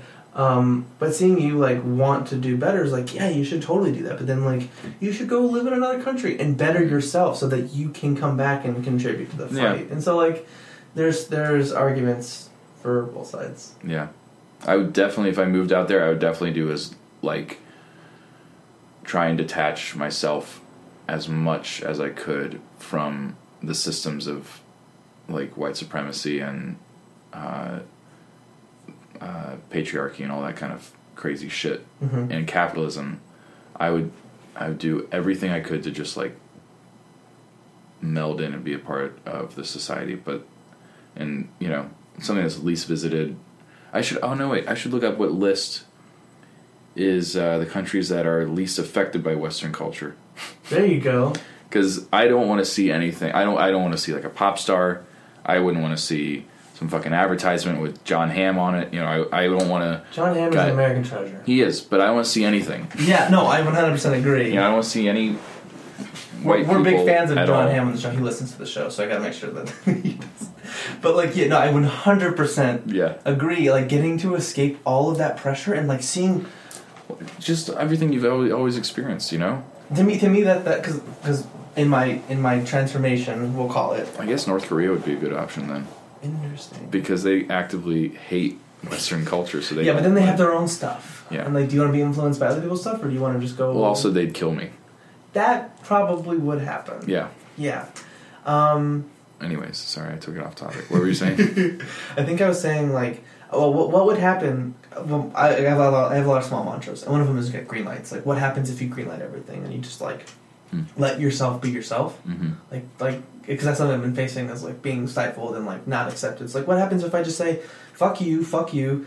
I'm gonna say this ridiculously dumb joke or silly thing or do this thing that I know won't work or whatever, and just let what happens. Like, hmm imagine living in a place where like there are no societal pressures and you get to just be yourself whoever you want hmm and you would think having moved around a lot that i would feel that because i could you I guess it's probably the yourself. opposite for you. You probably built up a lot of mechanisms and walls to address being the outsider and make people feel comfortable around you, rather than being like, "I don't give a shit about all you fuckers." you you would think but i i, I use alcohol as an example. Mhm. i moved this is to me this this kind of shits on your your thought in, in a That's good in, in a good way. Yeah. so like i moved to missouri. I was there for one year my Mhm. junior year of high school. The first six months i was on the football team. I had i I made friends with this guy named matt. Great dude still. We snapchat every now and then and like he had a group of friends and we, we would do poker night we'd have a great time Mhm. for about six months and then they got into drinking and so if I Ah. was to facilitate this idea of where I need to fit in, I need to find a way to be a part of this, I would have also done that. But I was so anxious about it, I stuck to my guns, no peer pressure, didn't drink. I was alone for the last six months I was there. Because because your friends go do that thing and you're like, well, Damn. I'm right here. So like I, I, I could put out more examples in like the peer pressure of things like that. Like I never I never wanted to compromise myself, and I think mm-hmm. that that's one of my strong points, and that's why this anxiety is so strong because like these people have made me feel like I have to compromise what makes me me. That's why I bounced around to fucking five degrees. Exactly. I don't I like to compromise myself. And so like I feel and and I think you agree that you're not doing that right now with this degree program, right? Oh, I am actively fighting against things that want to compromise me because the entire theater world is about compromising yourself for other people, and I'm like, I'll have fun. You're fighting it, but you're not. You're not. No, it. I'm I'm in a I'm in a I'm in hostile territory, but I am I got my feet dug in deep. exactly, and, that, and that that's inspiring and good, and I'm happy about that for sure. Yeah, But that's something that we struggle with, and Yeah. so like the idea of going and living one year in a place where they're like no one cares and like you do your own thing, like imagine the growth, the human growth you would go through, and coming back and like how first of all how full your beard would be yeah, yeah, yeah. because you. well, I don't want to look like those one of you know. I'd shave every day just so I wouldn't look like one of those hippie motherfuckers that goes out and like I spent a year in Africa and now I've got this massive beard and my hair is long and ratty and I don't care anymore about your beauty standards. to be like, just treat yourself But, like yeah. some, somewhat nice. No, I, I You know? think. Well, I, I didn't always say the beard. I know. but Yeah, like, yeah. but yeah, the idea of like setting your own standards. Like, Yeah. I want. I feel better when I do this. Okay, so the mustache should be glorious. You come back. Oh no, yeah, I, I do whatever it. I do whatever you want was right at the moment. Exactly, and so Yeah. that to me, that's the thing that that is so that that inspires me to do that now. Mm. Like everything, I try to just I try really hard daily to be mindful of like what decision do I want to make, Mm. and I try really hard to do that. Dude, that's so important. Exactly, and, and so fucking important. both being mindful and making that decision and distinction of me versus the world kind of thing. Like, Mhm. I mean, that's. I think being in my room, you can kind of see that I am winning. Yeah. Oh yeah, you're you've conquered this space, and you've put your mark on it in a very aesthetically pleasing way. I will. I will. I appreciate uh, that. Just commend. I do not do that. I let my space take over me because What does that look like? oh, like a bomb went off because that's just like clothing on the floor, dishes in the sink. Like I I don't give a fuck. I got my couch and my TV and I got my bed and my toilet, and those are the things that I use the most.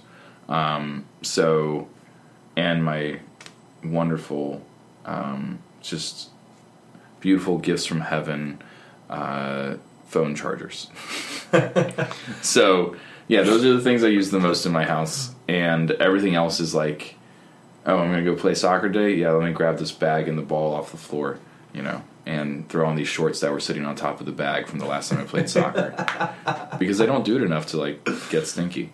Uh, anyways, these were washed, I think. Um, I'm not sitting in your chair in gross shorts. But yeah, it's just. I don't even know where I was going, but I had a fun time where I was. So what were we talking about? I was talking about how um, we were. I'm not, I'm trying to embrace myself and be myself. Right. And saying, like, do I want to do this today? That was my biggest fucking thing with relationship stuff.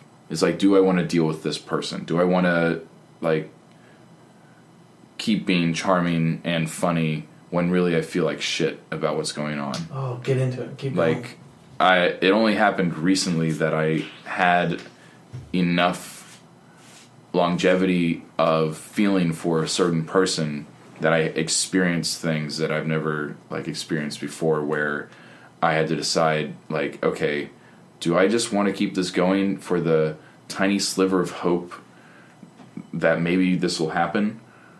Or do I want to be real about how I feel right now because this was really shitty about what happened between us and I think that they're in the wrong or I don't feel like at the very least communication was dropped and you know I, am hurt you know that kind of thing it's like you're reading the prompter on my heart. like you couldn't be speaking more to what Yeah. I'm feeling. and it sucks because I dating for me is like rapid fire like I judge very quickly and I date I little background on me right now for for romance sake. I would I'd say I am in between like bisexuality and like full homosexuality because um like the sexual attraction to women is still there but then like I'm not like romantically into it.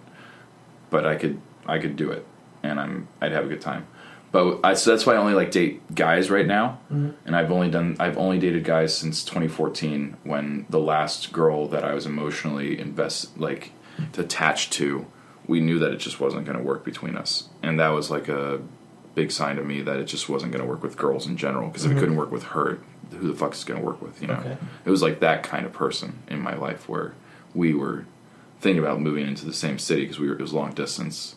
And like but again we saw the sign. And she's happy she has a great life right now with a wonderful guy and i'm super happy for her. Um, but yeah so i only date guys now because uh, it just i have that feeling there i have that capacity for um, romantic involvement that it just doesn't feel like it's there for, for women. And dating guys in richmond as a guy sucks. I'm sure it sucks for girls too but it sucks for guys dating guys because the dating pool is so fucking small and we don't have any we don't have a great gay scene Yeah. uh, we have about that. three places and i hate two of them well i don't hate one of them i hate one of them and the other two i just one's boring and the other one is a lot of dancing and i don't like to dance that much unless i'm going out with a bunch of friends and i'm getting fucking wasted Yeah. which does not happen often but the thing that keeps me from going to all three of them consistently is the fact that you see at least one to five people that you have talked to on Tinder, Grindr, OkCupid, um, uh, a couple other male to male only apps, and that you don't want to see. Yeah. That like they ghosted you or you ghosted them. It would, it would put a damper on your night. It w- and it does, and that's why I don't go out to those clubs. So I'm not engaged in the community, even in a dating aspect, and I'm barely engaged in a like I give a shit and know what's going on like socially aspect. Um, which is what's been really nice about working on this queer sketch show, because the group has been so uh, inclusive and, and great. But I'll talk about that later. But yeah, dating sucks in Richmond as a guy dating guys, and so my I'm rapid fire. I look at a picture. I go through the pictures. I look at what they got written. I look at their job, the kind of school, how far away they are, and I just know Based if I'm going to of- give them time or not. Based off of the way someone presents themselves, Oh yeah, tells you everything you need it to does, know. and it's like you have no bio, you have no interest in. We're not going to connect if you don't have anything written, or if you have the same picture. But if they're times, super hot, then yeah, yeah, I was gonna say like then it's gonna happen. I'm gonna swipe, and if they and if they match me, then I'll look at them again, and then I'll decide what their personality is like through the photos. And if the personality is still not there, I'll then I don't message. But if it's kind of there, and I see maybe a spark of something that might be cool, I'm like, okay, like maybe their job is interesting. We'll talk about that. It's you know you strike up conversation however you can, but it happens so infrequently, and I'm mm-hmm. so quick to judgment uh, this experience with me for the last year with this one guy was just an exercise in patience. But he had all these like things checked off that made me go like, oh, that's completely understandable. I will be patient because of this circumstance because that you were going through, you know, or that we can't meet up and it's totally fine because you meet this very high bar of being someone I enjoy being around, attractive enough, and having shit going on in your life that is you know, like the doctor's note for all doctor's notes kind of thing. Um, like AOK stuff that you can't fault anyone for, for dealing with and needing time for, which it was super rare and I've never experienced before. So it went on for a year, and then uh, sometime last month when I was trying to get meet back up with him again, and I was hoping we'd see each other over the summer a lot. I said, "Hey, so you want to meet up?" And he was like, "I'm dating someone else right now," and I was like cool. Well, my heart's in pieces. Um, no. So yeah, but you know, and then you know, you do that play by play. You go back in time. You're like, what did I do wrong? Or Yeah. were there signs? Was he just lying? Was he mm, not lying, but also not being forthcoming about how he felt? Did he ever feel like he needed to do that? Because I didn't put out signs that I thought he was getting serious or could be serious. You know, all these kind of questions. Are you me? You sound like me. I guess so. Uh, but eventually, they all don't really fucking matter, do they? You know, No, yeah. like I sent a really long message after I told you know I like he he sent that message to me on Wednesday. I purposely didn't open it so it wouldn't say read. Uh, but I knew it was there because it was in my lock screen, and I got to read the whole thing because it was only like two sentences, and it just it ruined my day. And then day over. I didn't have any any presence left, so I was being super cognizant of how all the turmoil in my chest was feeling and what little things like if I could identify what I was feeling and try and trace it back to something or or try and understand that emotion. Um, which was a kind of cool little thought experiment, but again, very painful. Uh, and then I, I saw my shrink on Friday or something, and we got to talk about it. And on Saturday, I felt like I had the words in my head enough to to adequately express what I was going through, and I gave him this long thing. And I just asked like for information. I was just like, okay, so what happened? And was I mistaken? Was you know were you just never into this? What what what? Where was the disconnect? I haven't heard anything back from him. That was like a week and a half ago. Um, so but you know, fuck it. I you just got to move on. So dating here is really sucky because it took me to two and a half years until I found someone that I was like that into where I was like, I'll wait for you, you know? So we'll see what happens next. I mean, the nice thing is that I know that there are guys out there that do dig me because when I go to New York City, I get a hundred matches on Tinder, and I'm like, ah, I have some kind of superficial worth to other people. They at least want to hook up with me, maybe, or talk, you know. Yeah. So that's that's real nice. It's a good little ego boost, and I love New York City, so I feel super re- rejuvenated when I come back home from New York. That's So, nice. Yeah, That's you, you. You touched. You touched touched on so many things, yeah, and it's just like. I don't even remember all the things I wanted to say, but like I know. I'm sorry. no, no, no. That like anything I said would have in comparison to the story you shared for sure. But like, just like the idea of just going through life Yeah. and like wanting to have an experience with somebody Mm-hmm. or something like that. Like, like for me, like I've always been in relationships. Past ten years since I started dating, seven to eight of them have been in relationships. A lot of time in Wow. relationships, and so like the ego boost of like never always being able to find someone who would want to be with you like Mhm. is good. Mhm. And I mean, I don't have hundreds of things coming in, but like Well, that's only New York City. Yes, but Yeah, yeah. but but the idea of like, um, I could always find somebody, and that sounds gross to a degree, but it also it's it's a real it's real. Like Mhm. I think that I am a good enough person to where somebody would want to be with me, Mhm. but it's just a matter of finding, and this is true of everybody.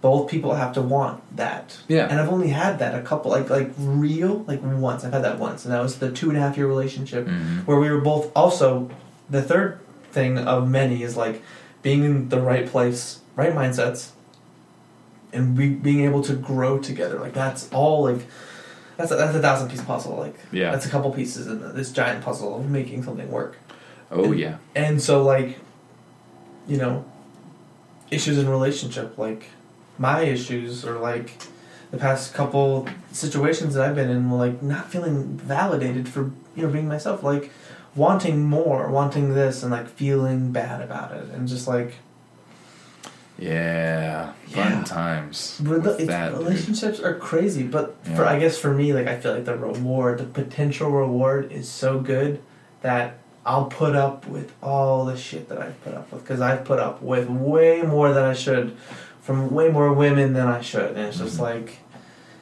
I don't know. I'm entering this place where it's just like I don't. I I feel like I probably should be a single person. Mm. Um, I always advise that for people who are yeah, serial monogamous, monogamous, yeah. monogamers, monogamites. monogamites, Preferred serial monogamites. monogamites. yeah, I, yeah, I, I my my uh, household was split pretty early on, so I always spent time listening to both because I was the oldest son. Mm-hmm. I spent time listening to both sides a lot, Yep. and um, Same. yeah, it's not fun. No. And so that kind of instilled in me like this idea that I got to make it work on any time, any chance I get, you know. Oh, th- th- that was what I wanted to talk about. But Yeah. go ahead, go ahead, go ahead. Well, so yeah, I did that like with my first girlfriend, and you know, still not acknowledging the fact that I probably liked guys more than girls and mm-hmm. that kind of thing. And so every time I get into a close relationship with someone, I am in it, and I, if I know I want it, I will do everything in my power to make sure it goes smoothly and not rock the boat. Because I've watched so many of my friends, couple friends, break up, and I'm on both sides again.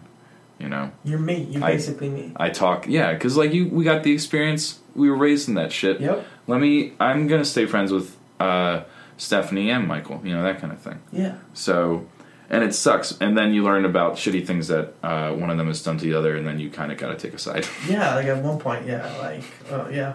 Golly. But anyways, what were you gonna say? What were you I was yeah. gonna say the whole making it work thing is, is something that has been instilled in me. Yeah. So like it's this it's this idea of, um, I'll use one of my relationships as an example. I've talked about it on the show, so Mhm. and she doesn't listen, and it's my experience. I'm, I I choose to be vulnerable, and that's my my life and choice. Um, we dated for six months. Yeah. First two months were magic. Everything like it was legitimately the best. I felt validated. She felt good.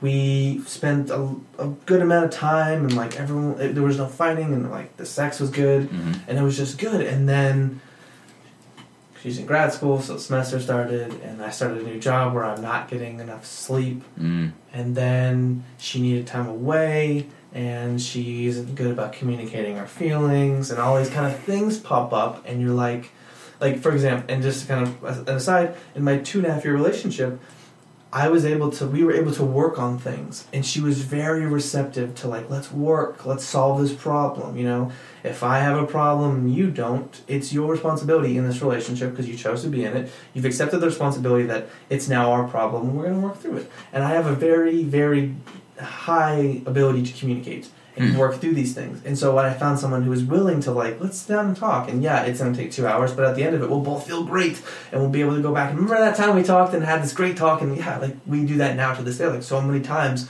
we worked through problems and we were there and we support each other. And so to be in this six month relationship three months in i'm feeling anxious because you don't give me the validation i need as a partner and you don't want to do anything about it. Mm. Mm.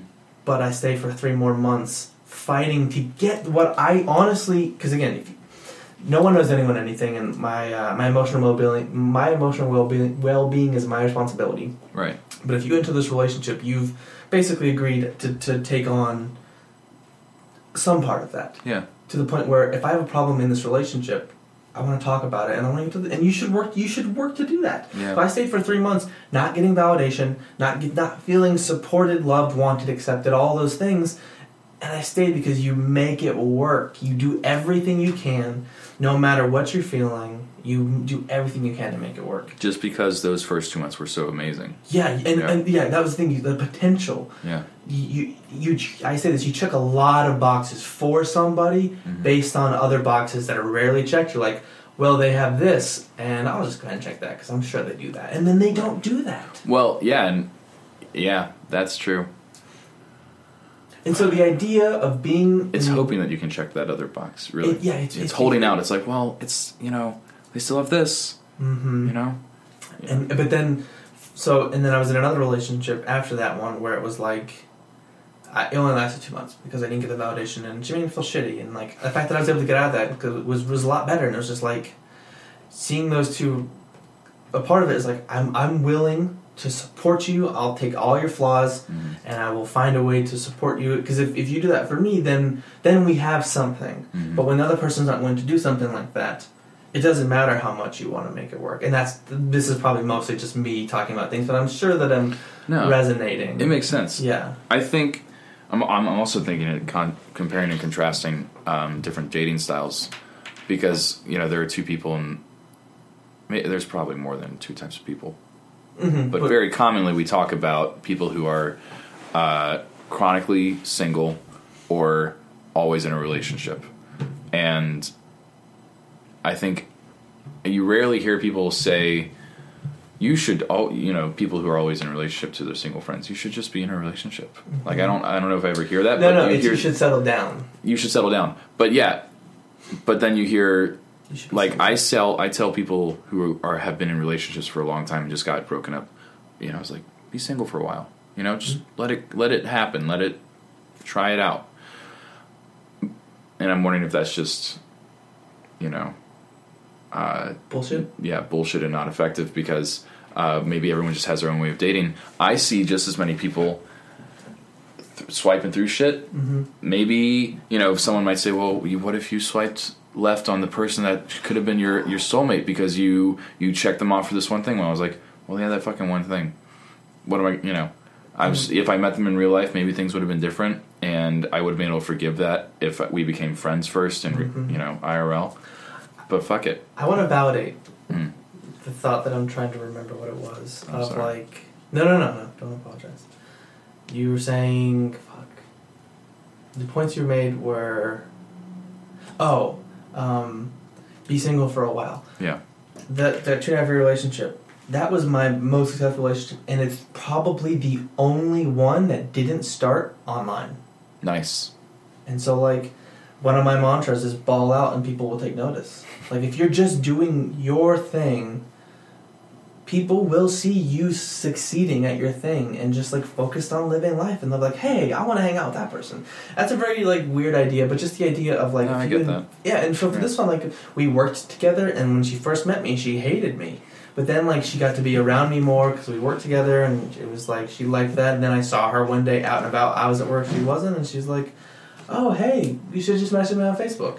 And then we were just texting back and forth and it was just like it turned into something Yeah. and so for me it's like that's kind of why I said I've come to the conclusion that I probably should be that because I feel like that's how I'll meet somebody who is interested in me. Because Yeah. I see the people who I've found on the internet, they do like me and there is something there, but they don't have the push to like, I want to be with that person and I'm going to make effort to, Yeah. to do that and pursue. And then in hanging out as friends, you see Yeah. more of their personality and you're like, I'm more on board. But with dating apps, there's a lot of pressure. Like the first time you meet the person, it's a date. Like no, it's not a date. Like go get coffee and talk and see if you can even stand being around each other, kind of thing.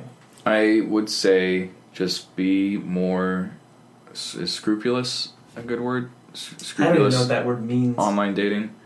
Uh, be a little more, you know, uh, judgy. I, oh, just I'm 100%. be super fucking picky online, Mhm. and then in real life, give people lots of chances. I 100% I guess is one way to agree. think I- about that. I absolutely feel like that's the way to go. and it's you'll do just fine because you got tons of options, my bro. Uh, as a straight dude, I'm just throwing that out there. so you know, don't take it for granted. Um, if you see a girl and you guys are clicking, don't let it flutter away because you're not going to see that person again. Um, you know, I, I again, I'm back in school, so I've I'm back around 18, 19, 20, 21 year olds. That's the age range, maybe Mhm. 22 at their seniors. College, yeah. There is no dating for me in that little group. No. I mean, there was one, there was, I, I can, you know, make friends. Maybe there's a bit like A potential person- of of a like sexual encounter that's not anything younger than 21 though because that's my limit because i want to be able to have a drink with you in a bar uh, and also any younger i feel like really gross Sure. about it uh, and also as i get older i would not date someone who was that young Most i would re- i'd be okay if like we were both really attracted to each other and something happened Yeah. that's fine. Uh, it's hard for me to justify anything like 21 and younger, dating wise, though. Uh, maybe if they were a movie star. But, anyways, yeah, so the, the dating thing is just not happening for me right now, especially in Richmond as a gay guy. So take advantage of what you got. I don't even know what that looks like. I don't know. It I- sucks. No. It, it means getting hit on by uh, 45 year old business owners at a after party for Richmond Fashion Week right after you came out and being terrified. oh my goodness. and him talking about like you his new 24 when it granite. came out? I was no, I was 22, Okay. and him talking about his new granite uh, or his marble countertops in this mansion that he lives in, in in Randolph or whatever. And I'm like, cool, dude. Not looking for a sugar daddy. Super intimidated right now. Later. Because I didn't even know how to date regular guys. Yeah. You know, I Oh was my still dealing with my internalized homophobia and self image and all that fun shit. Interesting. Yeah. Yeah. I can. I yeah. I mean, Like, imagine being afraid to kiss the person you're on a date with out in public. Uh, not only because of how you think you might look, but because of retaliation from people who might see it who are homophobes. Yeah. Like, I think about that now. I don't give a shit about kissing someone out in public, like kissing another guy out in public right now. But if I'm in an environment that makes me feel unsafe, you know, I wouldn't hold hands. We probably wouldn't flirt. We'd both drop our voices lower. Um, You have a really low voice as is. Yeah, well, that's good. I don't hear it as low, which is Yeah, what yeah. freaks me out when I hear my voice recorded. Because I'm like, God, I sound Nobody like likes this their low voice. voice dumbass. You have a great voice. You have a voice. You have a voice for this podcast. well, I appreciate that. I do. I can't. It's like the whole like women go outside and are afraid of being raped because that's Yeah. real and like that's is another real. that's another real thing you just like dumped on me. Thank you, but Yeah, yeah, like yeah. I never would have thought like oh, gay people can't have to be aware of that. Like that's a thing Yeah. you have. That, that's when so I see gross. a couple holding hands walking down any street in Richmond, I'm like, they're so brave. You know, good for them. Oh my Yeah, god! absolutely, And I and it makes me really happy, and then it also makes me really jealous Yep. because I'm like, fuck you. Who do I? I'm so alone. You piece of shit. It's also why I hate going to the gym because I'm, you know, you see those guys where you're like, why are you still here? You're done. Get You're out. You got You're, you got it. You You, they should have. all. They should have like canceled your gym membership. if you look a certain way, they should not allow you to have a gym membership. You're about honestly, people who are built. yes, Yes. very much so. Yeah. Only people who are built should never be in the gym. There Is should- what I'm saying. There should be a gym for them. No, You have to go to no, the next gym. fuck it. Let the your body needs to de- deteriorate and have a reason to go into the gym. But I hate seeing them because I'm like, fuck you, you gorgeous piece of shit. And then I'm, you know, I'm fighting off uh, my pants from rising, and I'm like, God, this is it's that combination of envy and attraction that is just um, so toxic. Yeah, that's um that's definitely something that I I mean going to the gym is just like I don't know. I feel like this because I've been going for about a month over over a month Mhm. consistently, and so like That's good. it's been nice, and it's just I've I've I've, t- I've luckily taken the pressure off to like just expectations are just like just go. That's it. Whatever happens happens. And Yeah. so like, but I I have been through that before, and it's just like it does make it very difficult to like go and feel like those things. about once a year or once every two years, I go back into the gym trying to make it happen, and it's, I just give up eventually. That's why I picked up soccer again last year, and then I got hurt, and uh, and then I came back into it this summer. Um, so you know, I need something to like take my mind off the fact that my body hates me and is screaming for me to stop. You know, Stop while I'm doing it, exercise Oh yeah yeah. and being in the gym when my body's telling me that and I'm in so much pain and I'm suffering and I'm around people who are gorgeous and I'm worried about like being judged and all this shit and like is my form okay? How skinny do my arms look right now? Oh, and yeah. all you know, all the fucking social anxiety. I hate the gym. Yeah. Absolutely hate it. So soccer is a nice thing. I get to chase a ball around. I don't think about you know. I'm, I'm trying to focus on tactics and and my first touch and all that kind of stuff. So Did, you, did you play in high school? I did. Yeah, I, I I played from like three to fifth grade, Okay. and then in middle school I joined band, Yep. and I was like, band's gonna take so much of my time. I don't have time for soccer. As a twelve year old going into middle school, trying to like conserve my time, but also I wasn't great at it, so I was like, ah, I'll just kind of drop it too. But it's also, yeah, I don't have the time. And then in high school, I saw those dudes with some sweet jackets on, and I was like, I want one of those. A Letterman jacket. Uh, the soccer jackets were Oh, cooler than oh, Letterman okay, jackets. okay. They were uh, these really cool windbreakers uh, with patches on them and stuff, and a nice color scheme. And I was like, I want one of those. I'll join the soccer team.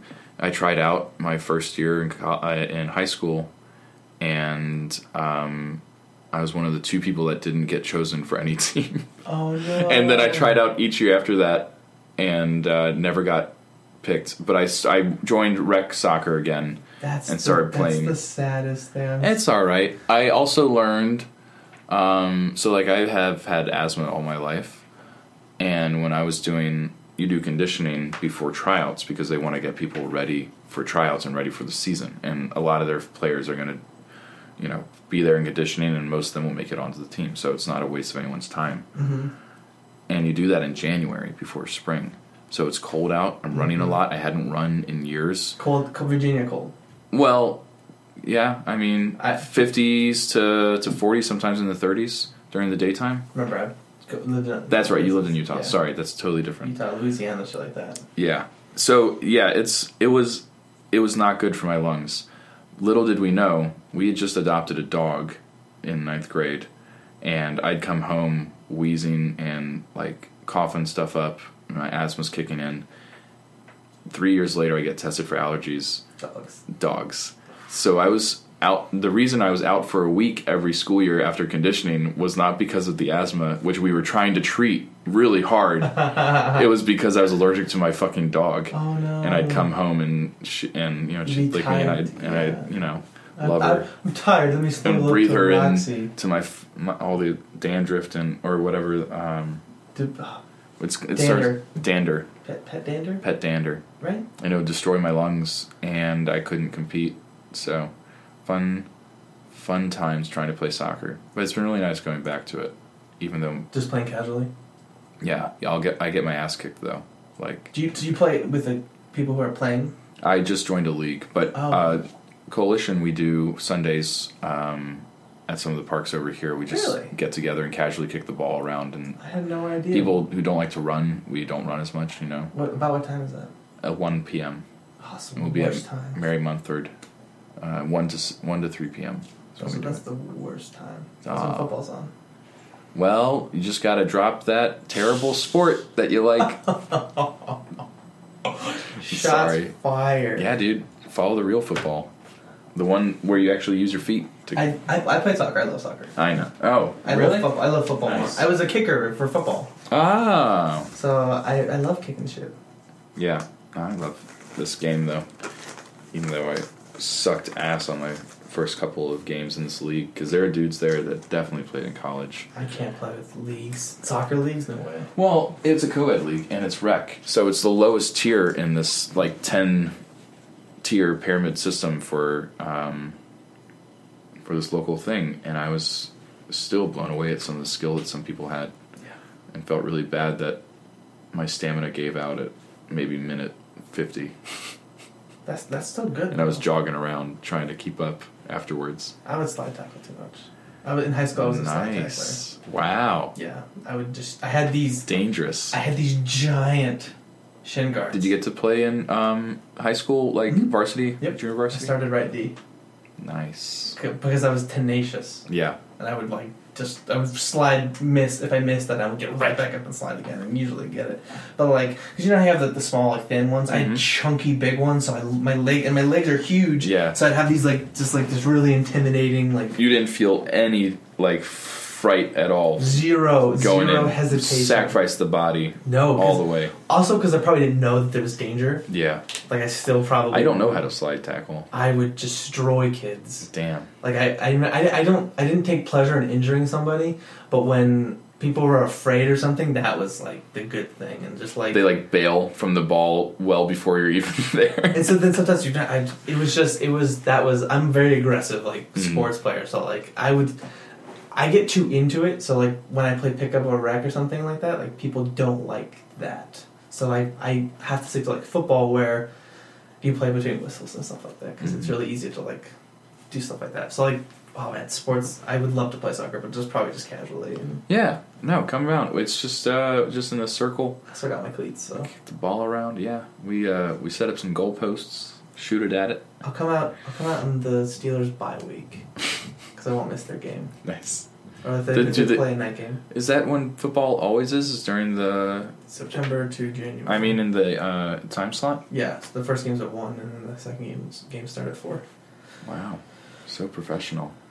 NFL. Yeah, it's alright. Aren't they trying to like spread out into more of the week? Like there's Monday, Thursday, Friday. No. Now they're doing Saturday no night. Friday and Saturday. Okay, but, But Monday and Thursday. Thursday happen a lot now. Monday's always been a thing. Thursday's more of a newer thing, and they're trying to make it big. Yeah. They're trying to like really sell, but like it's the worst. And the thing that sucks is like they schedule the worst games for Thursday night, Hmm. so they're they're not doing a good job. But like Why are they trying to make Thursday a thing? more money. Okay. They, they should they really should branch out, but it's also like there's a lot of like player safety, like having Yeah. three days to recover. Like yeah, Instead of a whole week? yeah, That's Like you- terrible. yeah. It, there's a lot of controversy.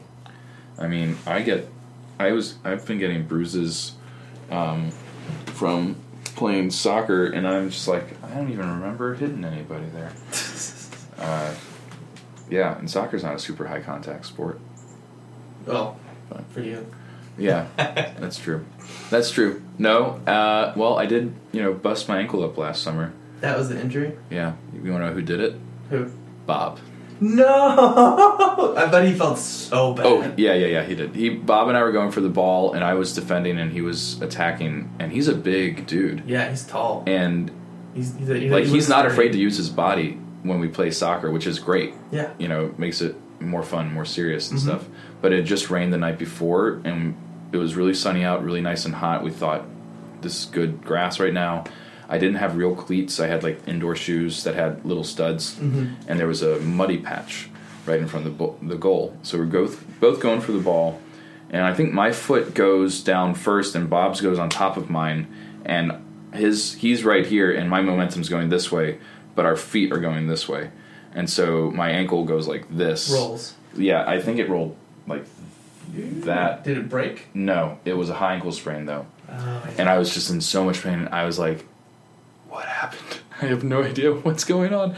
And uh, Bob and um, Elliot and August took me to patient first, and I was on crutches for how long? I'm sure a while. Four weeks, four six weeks, maybe a One to two minimum. months, yeah. Yeah, or or yeah, six to eight weeks on crutches. Uh, they wanted me to be in a boot, and I didn't do that. And I should have done physical therapy a lot sooner than I did too.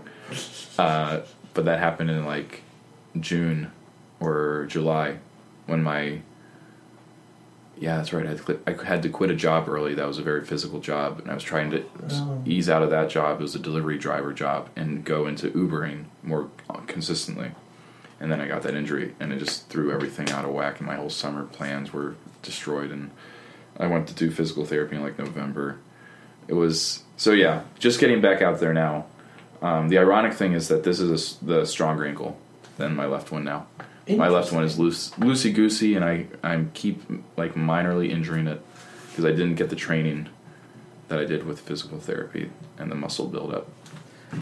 Just because we're talking about it. Yeah, Whenever I start running anything, I have like t- two seconds of ankle stiffness, and I have Wow. tendonitis in I think my left ankle from Have kicking. you tried uh, doing some good stretches before? no, good ankle I stretches. stretch very rarely Why? because I'm terrible. Okay, well, just do that, or like warm it up before you go out. Like I put some probably should. put some heat packs on it, and then it'll feel a little more limber, I guess. But you don't want to be too limber because then you, that's when you injure yourself. Yeah, it's usually just the first few steps of running, and then I'm good. Okay, I don't know. Well, how do you feel about this? It's been two hours. okay, nice, How do you feel? good. Well, I feel like we covered a lot. We Yeah. started in creative stuff, and we just went into life stuff. And I, I think I only had to, put, to be the host once. Other than that, I was just talking. Yeah, yeah. I mean, yeah. I just tried to keep it going. Did, but did it feel natural? Yeah, plenty. Uh, that, that's what we go for. This is a cool setup. Thanks, man. Yeah. It's um like I said, I really wanted to be very. I wanted to be very intentional, but I didn't want it to because the first time I, the first two episodes was my friend Tom because Mhm. it was before I did improv. So like, we, the first one we recorded on my patio, Yeah. and the second one I did in, in his house in North Carolina, and so then I took a break, started improv, and I started asking my classmates to do the show, and then I had I did two of them on one day, and I had like I had to bring like my kitchen table into my room, and Okay. like it was a pain setting it up, and so I bought the arms, and I'm like let's let's be intentional, let's set this up so that I don't have to. I can just bring somebody in. All I had to do is because that table's normally over there. Because Nice. It's a my room's small and I have weird shit, but just like thought that's all I have to do to set it up, and then like these mics just stay here the whole time. So like for me, it's just being You just turn on the program and press record. It's a little bit of a pain. It took me a lot of work to figure out how to get it to do this. Is this GarageBand? Mm-hmm. Nice. But getting it to record at the same time, and also like getting Yeah. the MIDI. GarageBand is weird. It's really complicated. I don't know why they make it so like like screw it. Like just fucking make it simple. I, you could run Pro Tools easier than you run There are GarageBand. so many things I'm sure I could do to improve the audio on this show. Yeah. Different. Like I, tr- I tried. I for one minute I was like, what if I did a noise gate? I'm like, you know what? Fuck it. Like, come on, Can't man. even do a noise gate. Just Can't even fuck do- that just- shit. It's it's it's so, it is so complicated. And like I just I'd rather just whatever the quality of this is, I'm getting all the sound, and it is what it is. Mm-hmm. Were we talking about uh, Guitar Center has? Um, I oh, was We were talking. Yeah, I Brittany. was texting when that, when that Okay. happened. Guitar Center has free lessons that you can go into on Saturday mornings and just learn about shit. And that's how I learned how to get around on GarageBand. Interesting. Yeah, I'm sure they have a producing lesson that you can go to, and um, they'll tell you all the ins and outs of the software. And you, you might it might be stuff you already know. It might be some little things that are fun to know, and it might be some big stuff. You know. Interesting.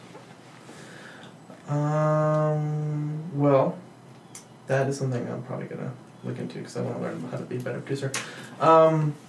I like to end the show by asking my guests, what is the I say weirdest, but then I feel like that puts a negative connotation on it, so I kind of leave it open to interpretation. What's the weirdest thing in my room? What that you noticed? Because I'm sure, being in here, you stared at some shit, and what's what sucks is you're facing one way, Yeah, and yeah. you're missing the stuff behind you. But just in general, like, what do you see?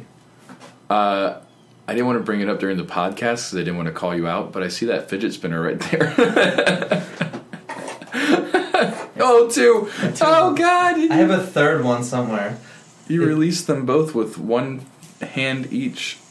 They're both sitting so comfortably between your index fingers. Oh my god, you're doing tricks. oh Jesus. I, um, this one I actually got before the craze. I got it for Easter.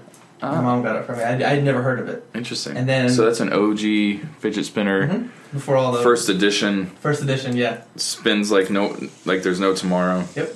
Pretty wobbly, not very stable.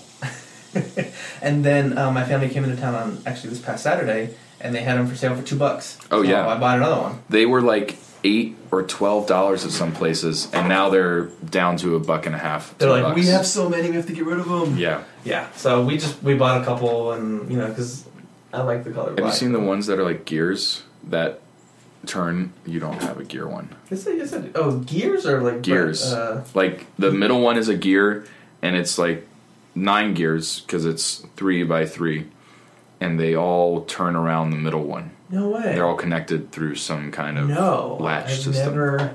It's I've never seen ridiculous. It's like the if you want to, I don't think it even spins that fast, but it just, you know, they just tick tick tick tick tick. That sounds cool. I also have a cube somewhere. tick. Fidget cube. Mm-hmm. You mean like a Rubik's cube? Oh yes, no, yeah, that's This also is the OG thing. yes, I had this before the spinner. good. I'm happy for you because that it, I loved that thing when I saw it on on Kickstarter, and I was like, this is fucking brilliant and so Exactly. so smart and so good for people that need it. I don't use it And then everyone's like, oh my god, I gotta get this fidget cube. I just got it because my friend said was cool. Well, my disc is gonna fill up, so Okay, I and I don't know how to naturally like just end it. you can you could you could write a thing. Be like, I I want to thank blah blah blah, yada yada, all my sponsors. Uh, thanks for listening. It's nice to have you. Thanks. Nice to be here. Boom. That's it. Thank you.